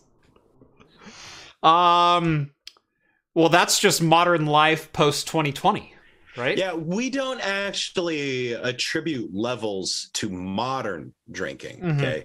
We're talking 90s or earlier. Right. Um, anything after that, and it's cool to drink. Right. Um, it's fashionable. right. They do it on TV shows. Um, like all of our parents smoked, and that was like, uh, you know, like, like it was just kind of like it was the normal thing, but it was also like dying out. Like, Yeah, like grandma yeah. smokes like six packs a day, yeah. and and you smoke and you're trying to give it up but you'll you'll still smoke socially or just in the car when you're really stressed and and whatnot and it's like no that's not cool they say it'll kill you and now it's like if i smoke a pipe i'm cool again like it it's gone full circle Yeah. Well, and that's the thing though. Nobody has ever denied that smoking doesn't look cool. it looks cool. but I do like you ever been able to a to vape bar. cloud contest like those are pretty dope Well, they are dope. Vaping looks less cool than a cigarette. Um, Yeah. but that's that's just me. The clouds look cool. It really depends on if you've got gandalf skills or not Yeah. Honestly, it, I actually sometimes feel sad when I see people just ripping on those. They got like the big mods or whatever, and they're just like, and they take a big thing, like a big old lungful, and they're like, the clouds look cool, but I kind of feel like they don't look as cool as they think they do. Like nothing like a, having a Marlboro between your lips, you know? Like, and I'm not even joking, dude. I don't know what it is about cigarettes. Those things make you look badass, dude. I, I I like how you went from you know Jim Beam to James Dean in in like half a second. yeah, basically. I don't know. Maybe this is the inner boomer in me. I'm like, these millennials and their fake smoke and they're you know? vapors. Buy a pack of spirits and be done with it. Spirits. I did. I was at the store the other day, like buying a Pepsi or something, and it was like the freaking pack of American spirits was like twelve dollars. I was like, how do people afford this anymore? I couldn't believe it. Uh, if you think that's bad, what do you find out the cost of the apartment they're trying to rent? Yeah, that's true. That's true.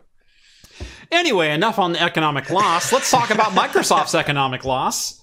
Uh, Here we go. And uh, how much it costs Microsoft to make each console? Shocker, more than they sell it for. Uh, what is this? The Xbox 360 all over again? Yes, yes, it is.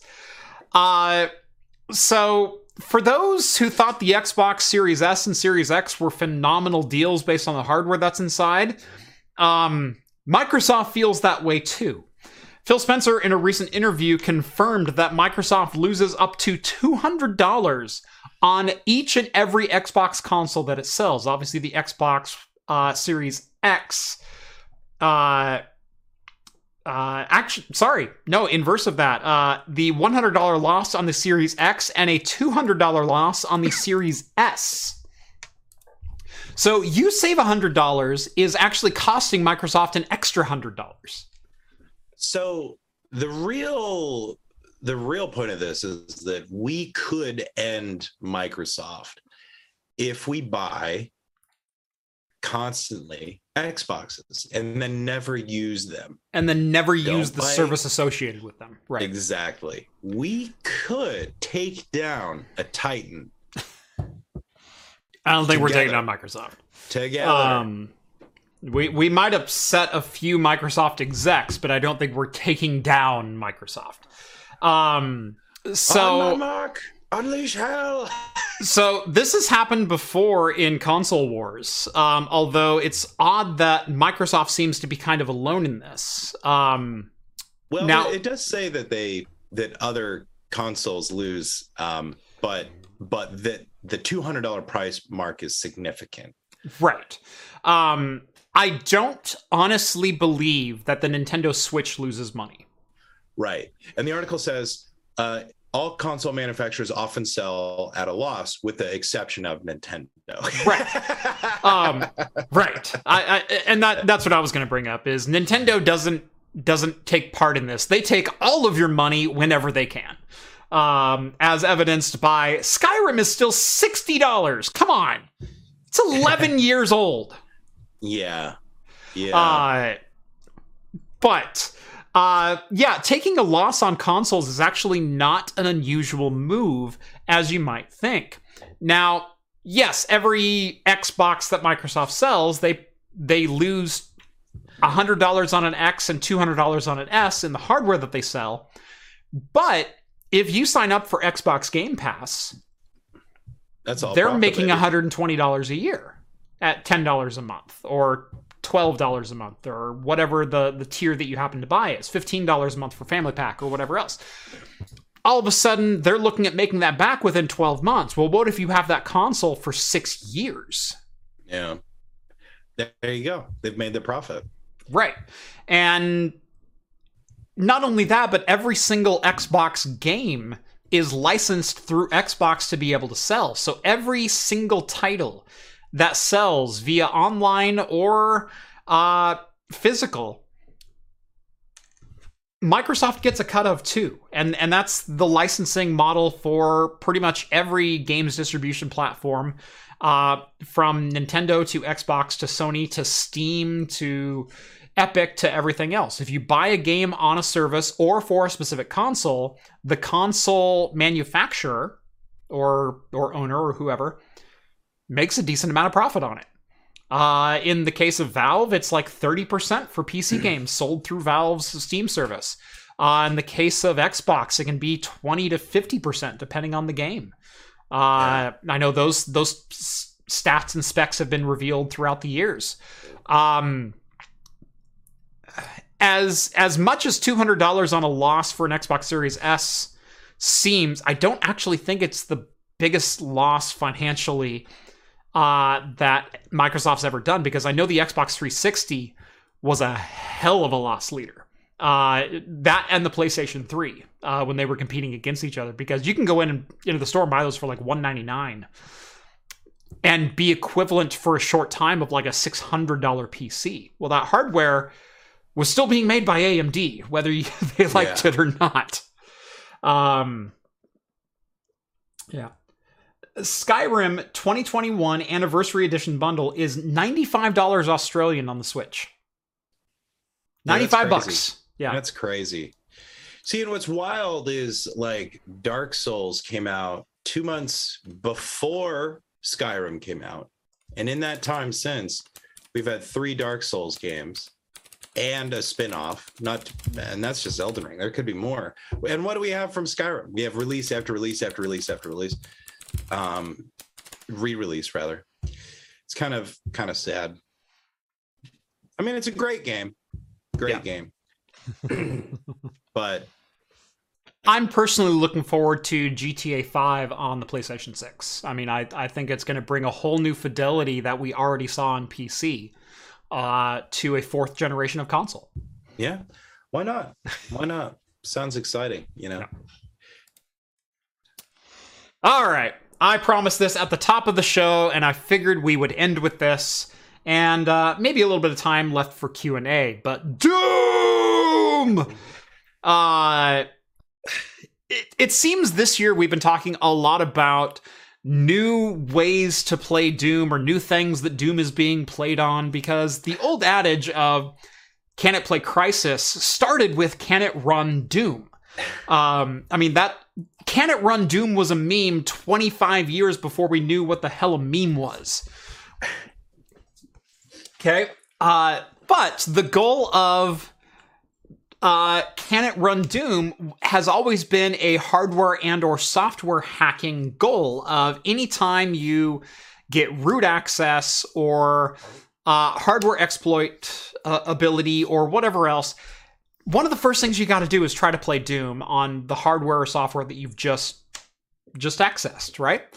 Um, well, uh We've seen Doom run on everything from obviously the PC it was designed for, the x86 DOS PC.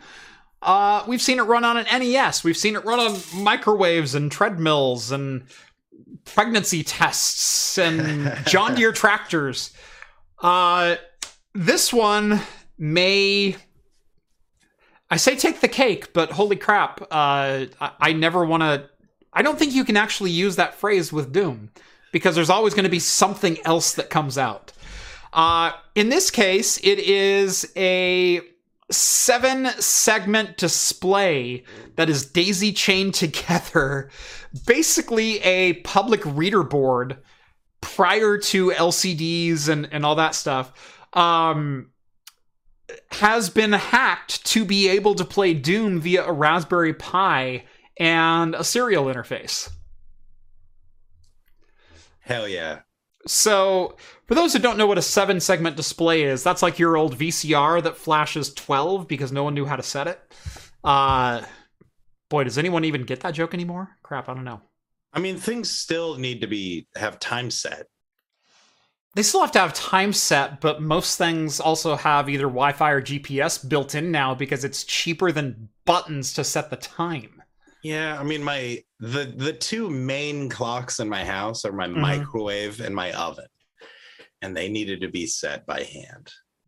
That's true. So it's true. My fridge sets itself though. Well, that's high tech. That's high tech. That's pretty impressive actually. So yeah, uh, for those who are interested in what a seven segment display looks like, oh, um, yeah yeah, he, here's a Rickroll on a seven segment display. Okay. So you get, obviously, it's very rudimentary graphics. And like, here's it playing Snake. You know, you can, oh, look, there's a snake and there's the, the bugs that it has to eat, right? Don't cross your tail. Oh, no.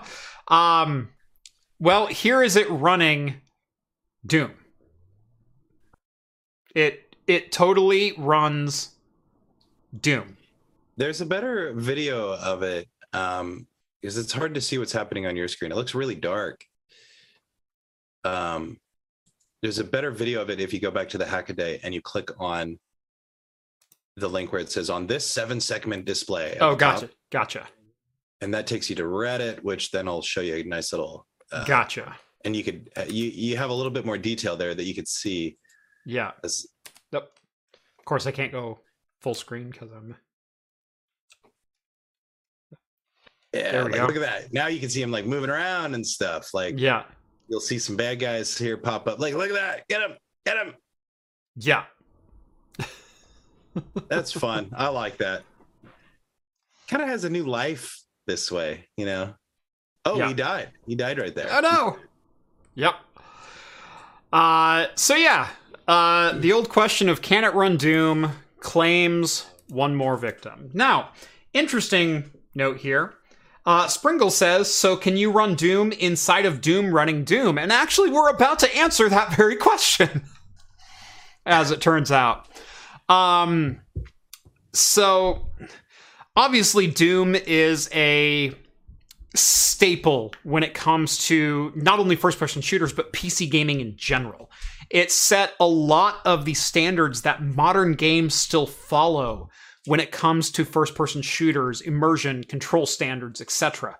There are so many things that that id did correctly in the development of Doom, in the presentation of Doom, in the UI of Doom that modern games are still kind of replicating. Um, now, obviously, in 2016, Doom got a revival uh, in all of its modern glory with Doom 2016. Um, but there's always the the allure of the older the older style, the 1993 Doom, the you know 2D sprites in a you know barely 3D environment. Um, well, as it turns out, GZ Doom now has a new mod in which you can play Doom Eternal in its entirety in Doom 93. Nice. Heck yeah. Yes. Yes. Uh, so this is available on ModDB. And so if you go to ModDB, uh, it's called Dead Ascension. And they've recreated the entirety of Doom Eternal in Doom's engine. You can download this map pack, you can play it. It has weapon enhancements, it has modern HUD overlays, it has most of the gameplay that you would expect from Doom Eternal In the original. in the original format. That's So- hilarious. So you can run Doom inside Doom. Sweet. Well, there you have it. That solves a long-standing uh, mystery that we've had on craft computing. Right. Uh, can the craft computing water bottle run Doom? Uh, if you ask nice enough. I mean, the the hardware is there. It might take a little bit of a software refinement to get that going, but uh, uh, let's see. We did get a super chat. Uh, Tech Geek sends over twenty bucks. Just got done with work, listening on my way home. Cheers, guys. Catch you in the after party. Cheers. Cheers. Thanks for the 20 bucks, man. Yeah, and if you want to take part in the after party, join the Patreon. Link is down in the video description. You'll get access to my exclusive Discord server where I hang out, John, Rhett, Steve, all the hosts from Talking Heads, and we do an after party every Wednesday immediately following the show. Um, you get to chat directly with us in video chat, ask us questions, uh, and see where the conversation goes. And not only is the after party great, but the Discord channel in general is phenomenal. And I don't just say that because it's mine. It, it's actually like a point of pride that I like my Discord as much as I do. Uh, it's it's genuinely an amazing group of people, uh, phenomenal community that happens there, and it's not just talking about like craft computing related stuff. It's it's a general purpose community that that talks about everything from food and beer to 3D printing and homemaking to automotive and and uh, there there are occasionally classes in there to teach you how to solder or program or or anything like that. There's gaming events that happen uh, a couple of times a month. There's and obviously talking about craft computing videos, asking me questions, getting behind the scenes access. Uh, it's all there. It's awesome. I can't recommend it enough, and not just because it makes me money. But because it makes me money too. Right. I'm paying two mortgages here. Do you guys understand that? Forty dollars for a water bottle. You're darn right. Forty dollars for a water bottle. It's a good value for something like that. Mm-hmm. You gotta you gotta view it as though you're getting a really cool design on it. I mean that's Handcrafted. yeah. Craft. I mean I have I have like a Nalgene uh, Nalgene water bottle. You guys have probably seen it on the show. It's like the bright orange one. That Mhm. thing cost me like fifty dollars, right. and I it was because of where I bought it. You know, I was supporting the place where I bought it from. Mhm. Um, but you know, yeah, and you might go, it's a water bottle. Yeah, you could repurpose a freaking crystal geyser water bottle if you really wanted to be nitty gritty about it. But that's not what we're doing here.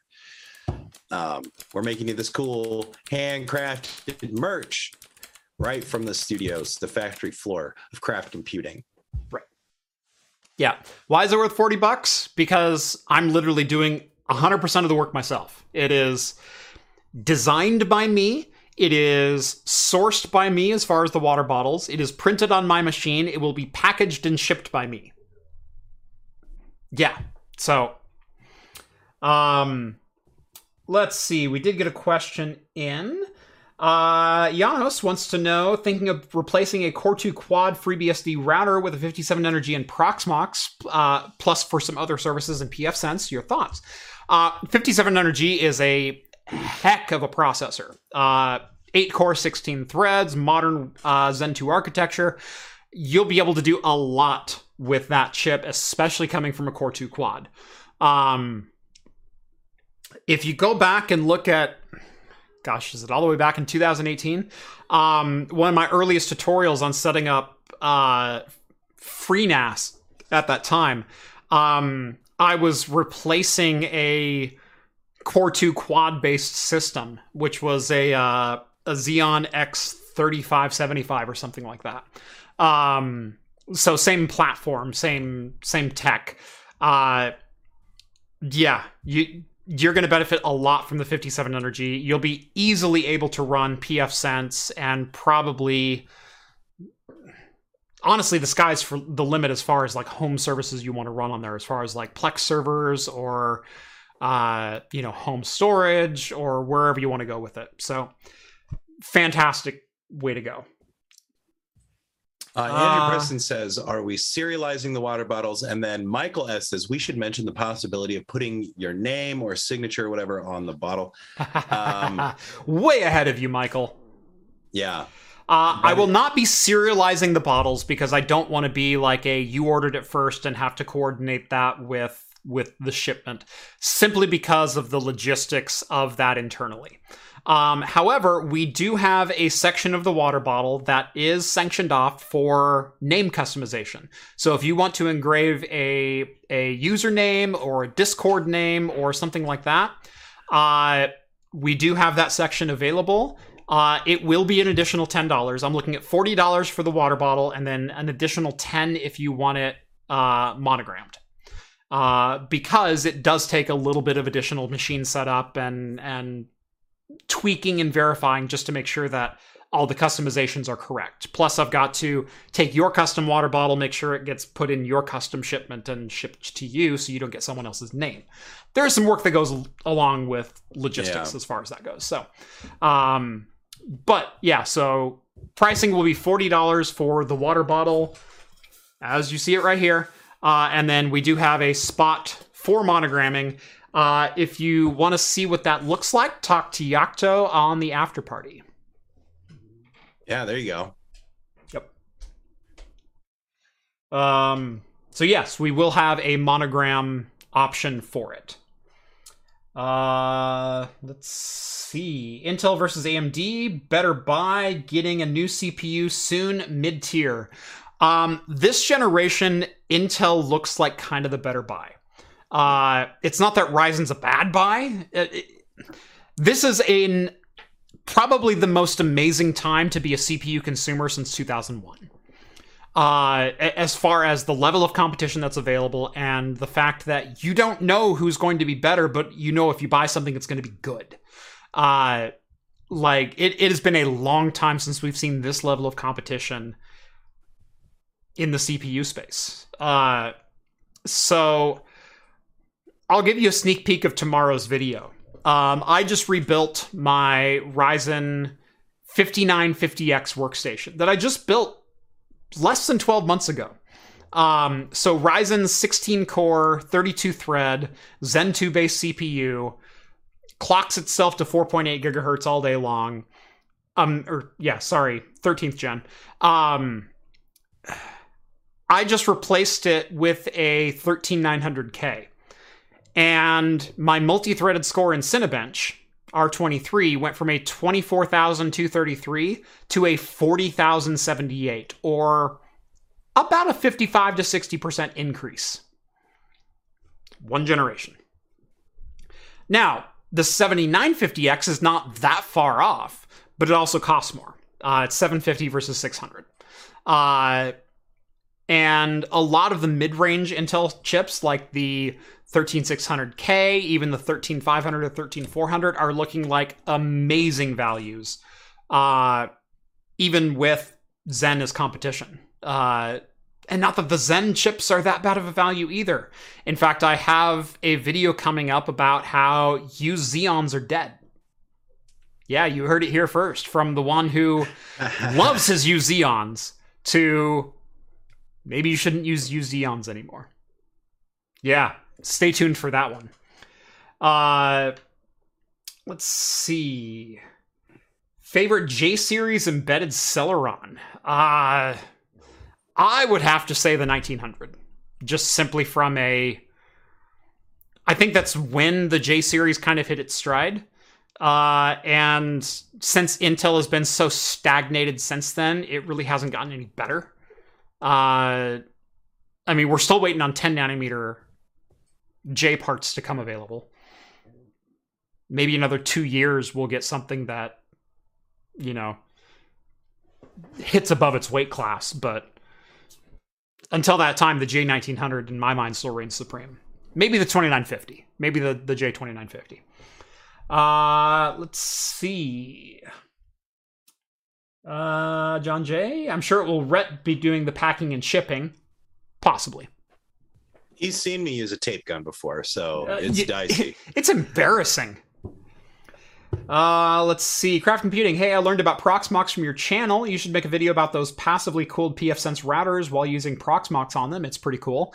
Um, I thought about that, but with Proxmox, you're those systems are fairly low powered because they're just like we were just talking about with J series uh, Celerons and and even Atoms and and low series Pentiums.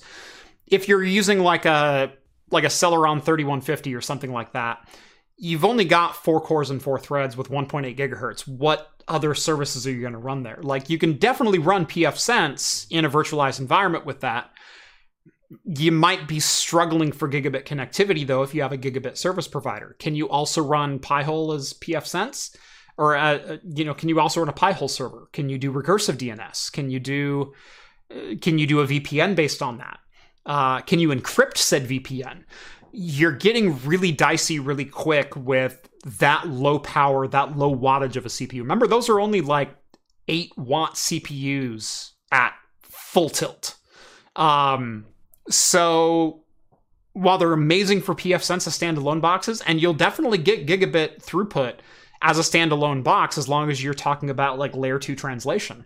Um, I don't know that they're the best for a virtualized environment just because of CPU cycle time. So, yeah.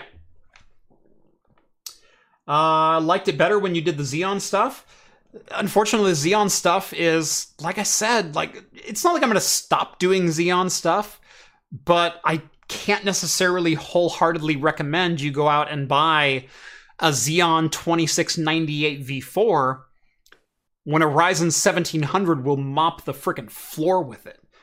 And oh, by the way, is available at a cheaper price, has native NVMe, newer PCI Express, a third the wattage, uh, inexpensive memory, standard connections, easier to cool. Like, there's a lot of factors to take into play here. Um, so yeah, yeah. Uh, let's see.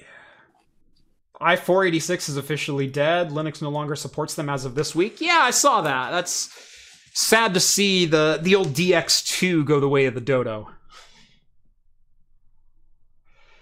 Uh, let's see. Craft Computing, I completely agree about old Xeon hardware. I have a few in service, not worth it anymore, especially ones with no AVX. Yeah, it, well, again, it all depends on kind of what you're doing with them. Um, a lot of my services that I run at home are actually fairly basic, uh, with the exception of a lot of the vGPU stuff that I do, because I on one hand, it's like, yeah, run Pi-hole and a VPN server and do some Plex encoding. Here's a NVIDIA card to handle 95% of that workload for you.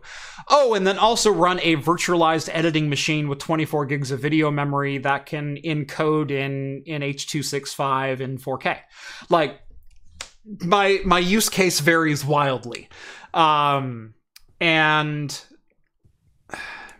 here's the deal. Will Xeons continue to work? Absolutely. Uh, are they the best value proposition for your dollar today? That's become very dicey. Uh, in fact, on the table behind me, I just picked up a Ryzen 3700X. So Zen 2, 8 core, 16 thread, 4.4 gigahertz, $129. The top end Ivy Bridge Xeon or no, sorry, top end Haswell Xeon is a hundred bucks right now. And yeah, you're getting 18 cores or 16 cores, but I if you're talking about CPU cycles as far as the number of VMs and instructions and things that you can run on them, the fact that the Ryzen runs almost twice as fast means you can do the same amount. Oh, and you have modern architecture to build off of. So, it's interesting. It's it's a very interesting market right now because we are seeing such an explosion in CPU performance.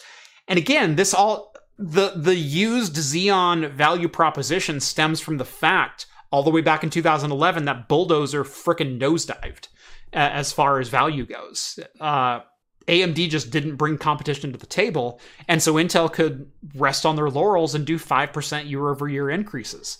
And uh, got a little sloppy themselves toward the end. So I think it's more happenstance than than circumstance that led to use Xeons being such the value that that they have been for so many years. Uh, but if you start to look at more modern CPUs, even an i4 8400 with only six cores and six threads holds up very well against 12 cores and 24 threads of of a 2690 V3 uh, of a Haswell chip. Uh, you look at a 3700X, and like I said, it'll it'll keep pace with like a 2697 V V4 at 65 watts instead of 140, and and it does it with DDR4 memory and and you know PCI Express 4.0 support.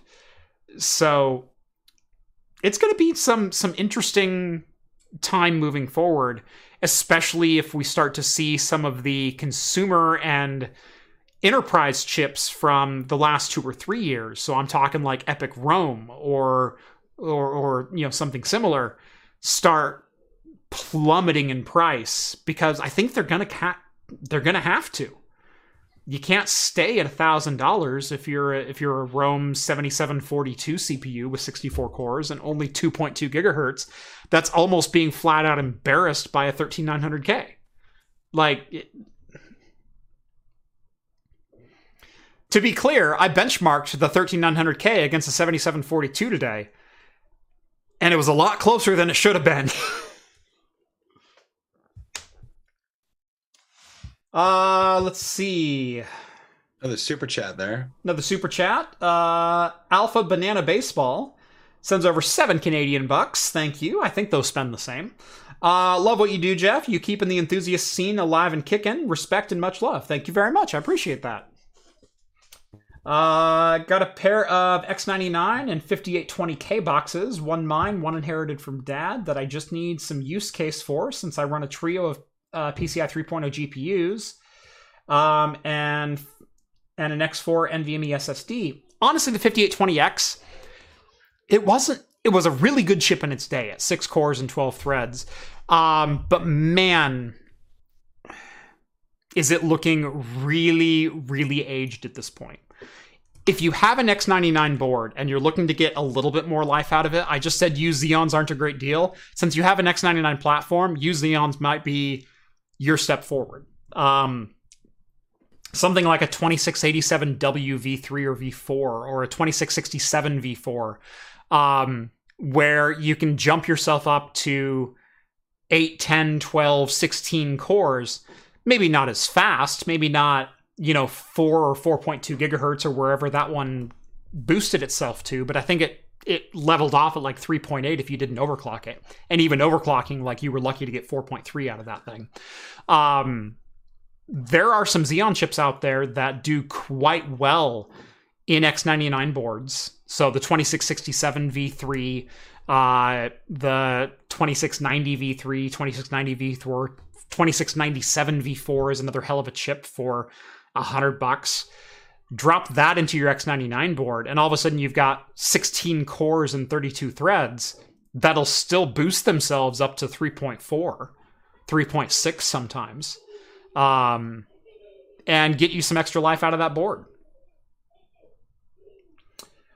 Uh, let's see. Caveat for first gen Ryzen memory stability is an issue for server running 24 7. I would say only if you're trying to run it at 3000 megahertz, 2933. Ryzen is still plenty stable even in its first generation if you're running 2400, 2133. Um, and honestly, that's not, if you're running server tasks, it's not that much of a hit to your performance. Uh, so, what should I replace my dual 2650s with? Uh, if you want to just upgrade your CPUs, like I said, you know, if you've already got the platform, the chips are dirt cheap right now. And so uh, if if you're talking V zeros, you can get the uh, anything jumping up to Ivy Bridge would be a heck of a move forward. Something like the 2690 V2, 2695 V2 uh, would be a huge step forward. Although it's a, also a huge step forward in the amount of power used. So keep that in mind, uh, as well as cooling in mind. Uh, hey, Rhett, how's life as a cam op and editor? So good. It's great. I got to, uh, you know, start late today, have some breakfast, and then move a camera around. It was fun. It's a good day. Right? Um, Rhett and I actually had this conversation just like two days ago. Like, we could work our fingers to the absolute bone and crank out as much content as we possibly could and probably make a lot more money a lot faster. Is that really what we want for the channel? Is it really what we want for quality? And do I want to be working my fingers to the bone right now? Right. I've like, I've gotten what's the sustainability? You know, what's the like, sustainability of that? Like, yeah, sure, flash in the pan is one thing, but sustainability of like people expecting three videos per week at my peak, I produced two videos per week. Now, oddly enough, I produced those alone while still working a 60 hour a week job. Um, but I feel like our quality has gone massively through the roof. I'm still producing between six and eight videos per month. Do I want to produce 10 videos per month? Absolutely. I would love to produce 10 videos per month. Um, and that's probably a goal for 2023. God, I almost said 2022. Like, I know.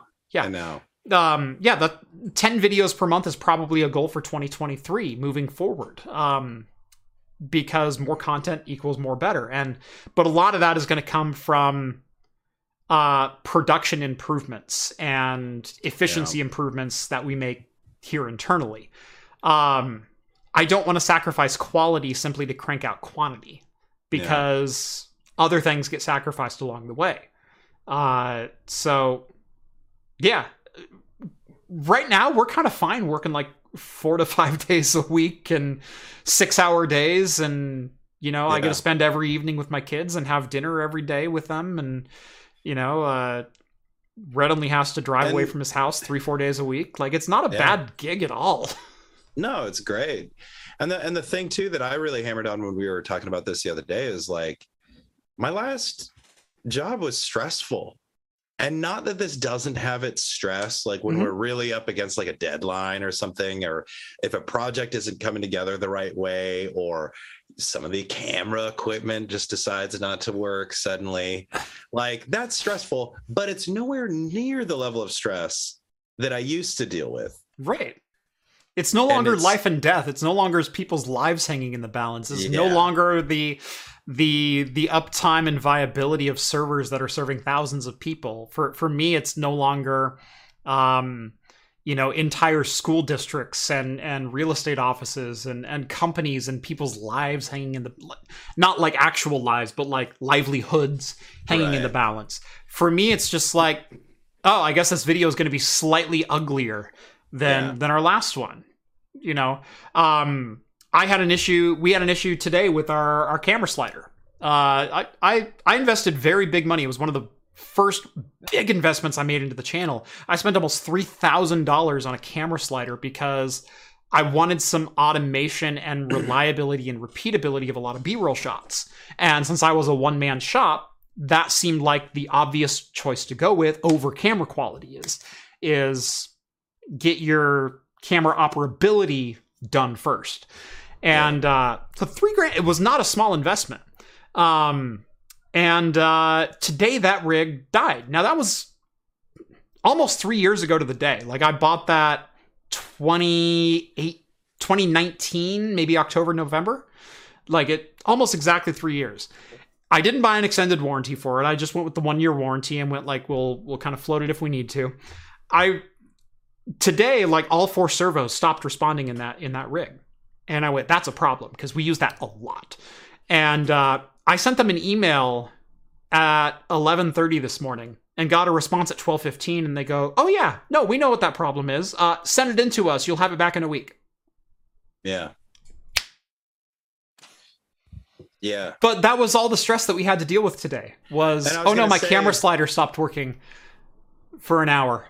And I was going to say like when you compare that level of stress to something else, this to something still, like servers are down at 11 p.m. and blah blah blah blah blah. Yeah. Yeah. It's I'm great. all right right now. I, I, would say the only really difficult part sometimes is like when you put your heart and soul into a project and then to watch people um pick it apart to talk about something that you didn't even mention in a video. Uh The most you know, stress is from reading comments. I mean, honestly, which is totally it's totally within our control. But you know, we're still small enough that we want to be able to engage with people. And so you read the comments and you're like, really? Right. Like you got 20 minutes of content and you're focusing on that one frame or right. this thing or that off, that's not that off even, cuff. yeah. Or like the fact that I didn't say something. Yes.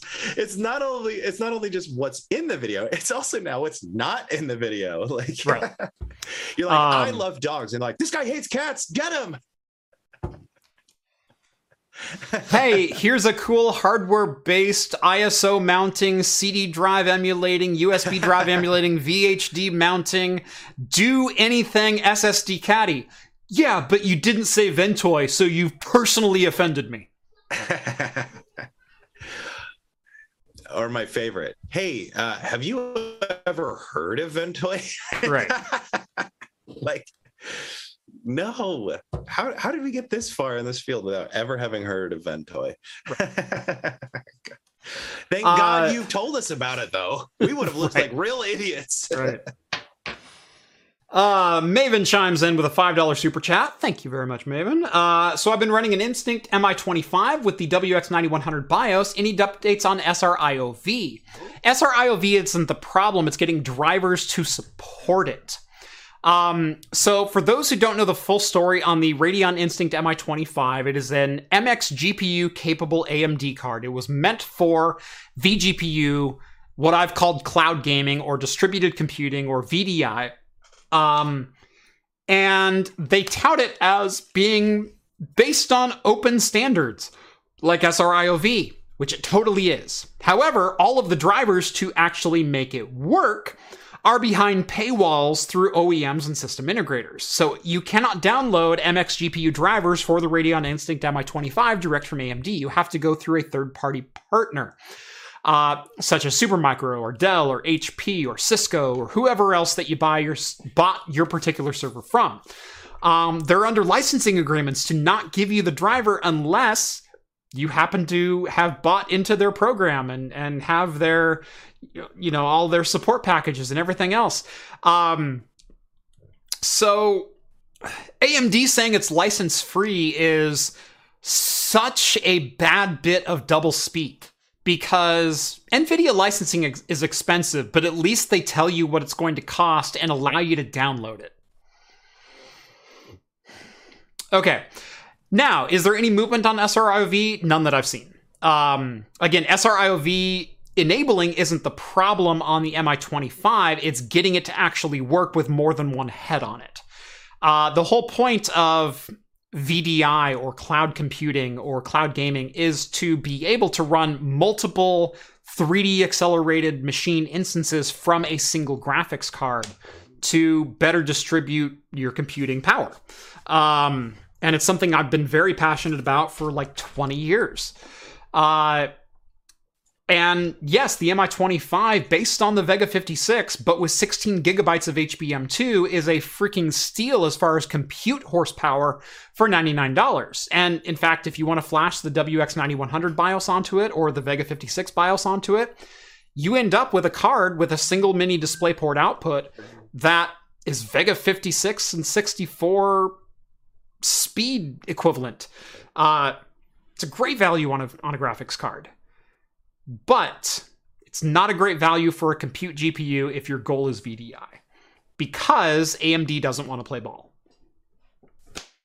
Hopefully, hopefully, hopefully Intel Flex will be there to pick up the, the slack and maybe force some competition and some changes with regard to licensing a, across the VDI industry. But so far, nothing much. Sweet. Yep.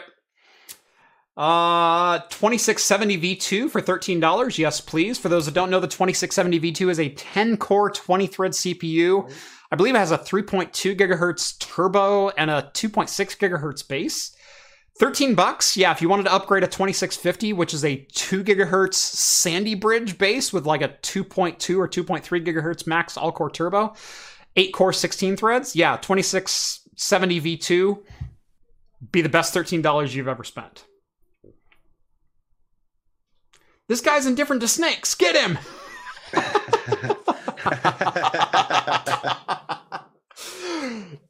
no one knows this, but uh, we quite frequently use that Futurama reference in uh, here in the studio. Of uh, it's like, Like a a- daily. this, daily this guy hates Ventoy. Get him! No, no, no. I was picking my nose. No, he's picking his nose. Get him! Yeah.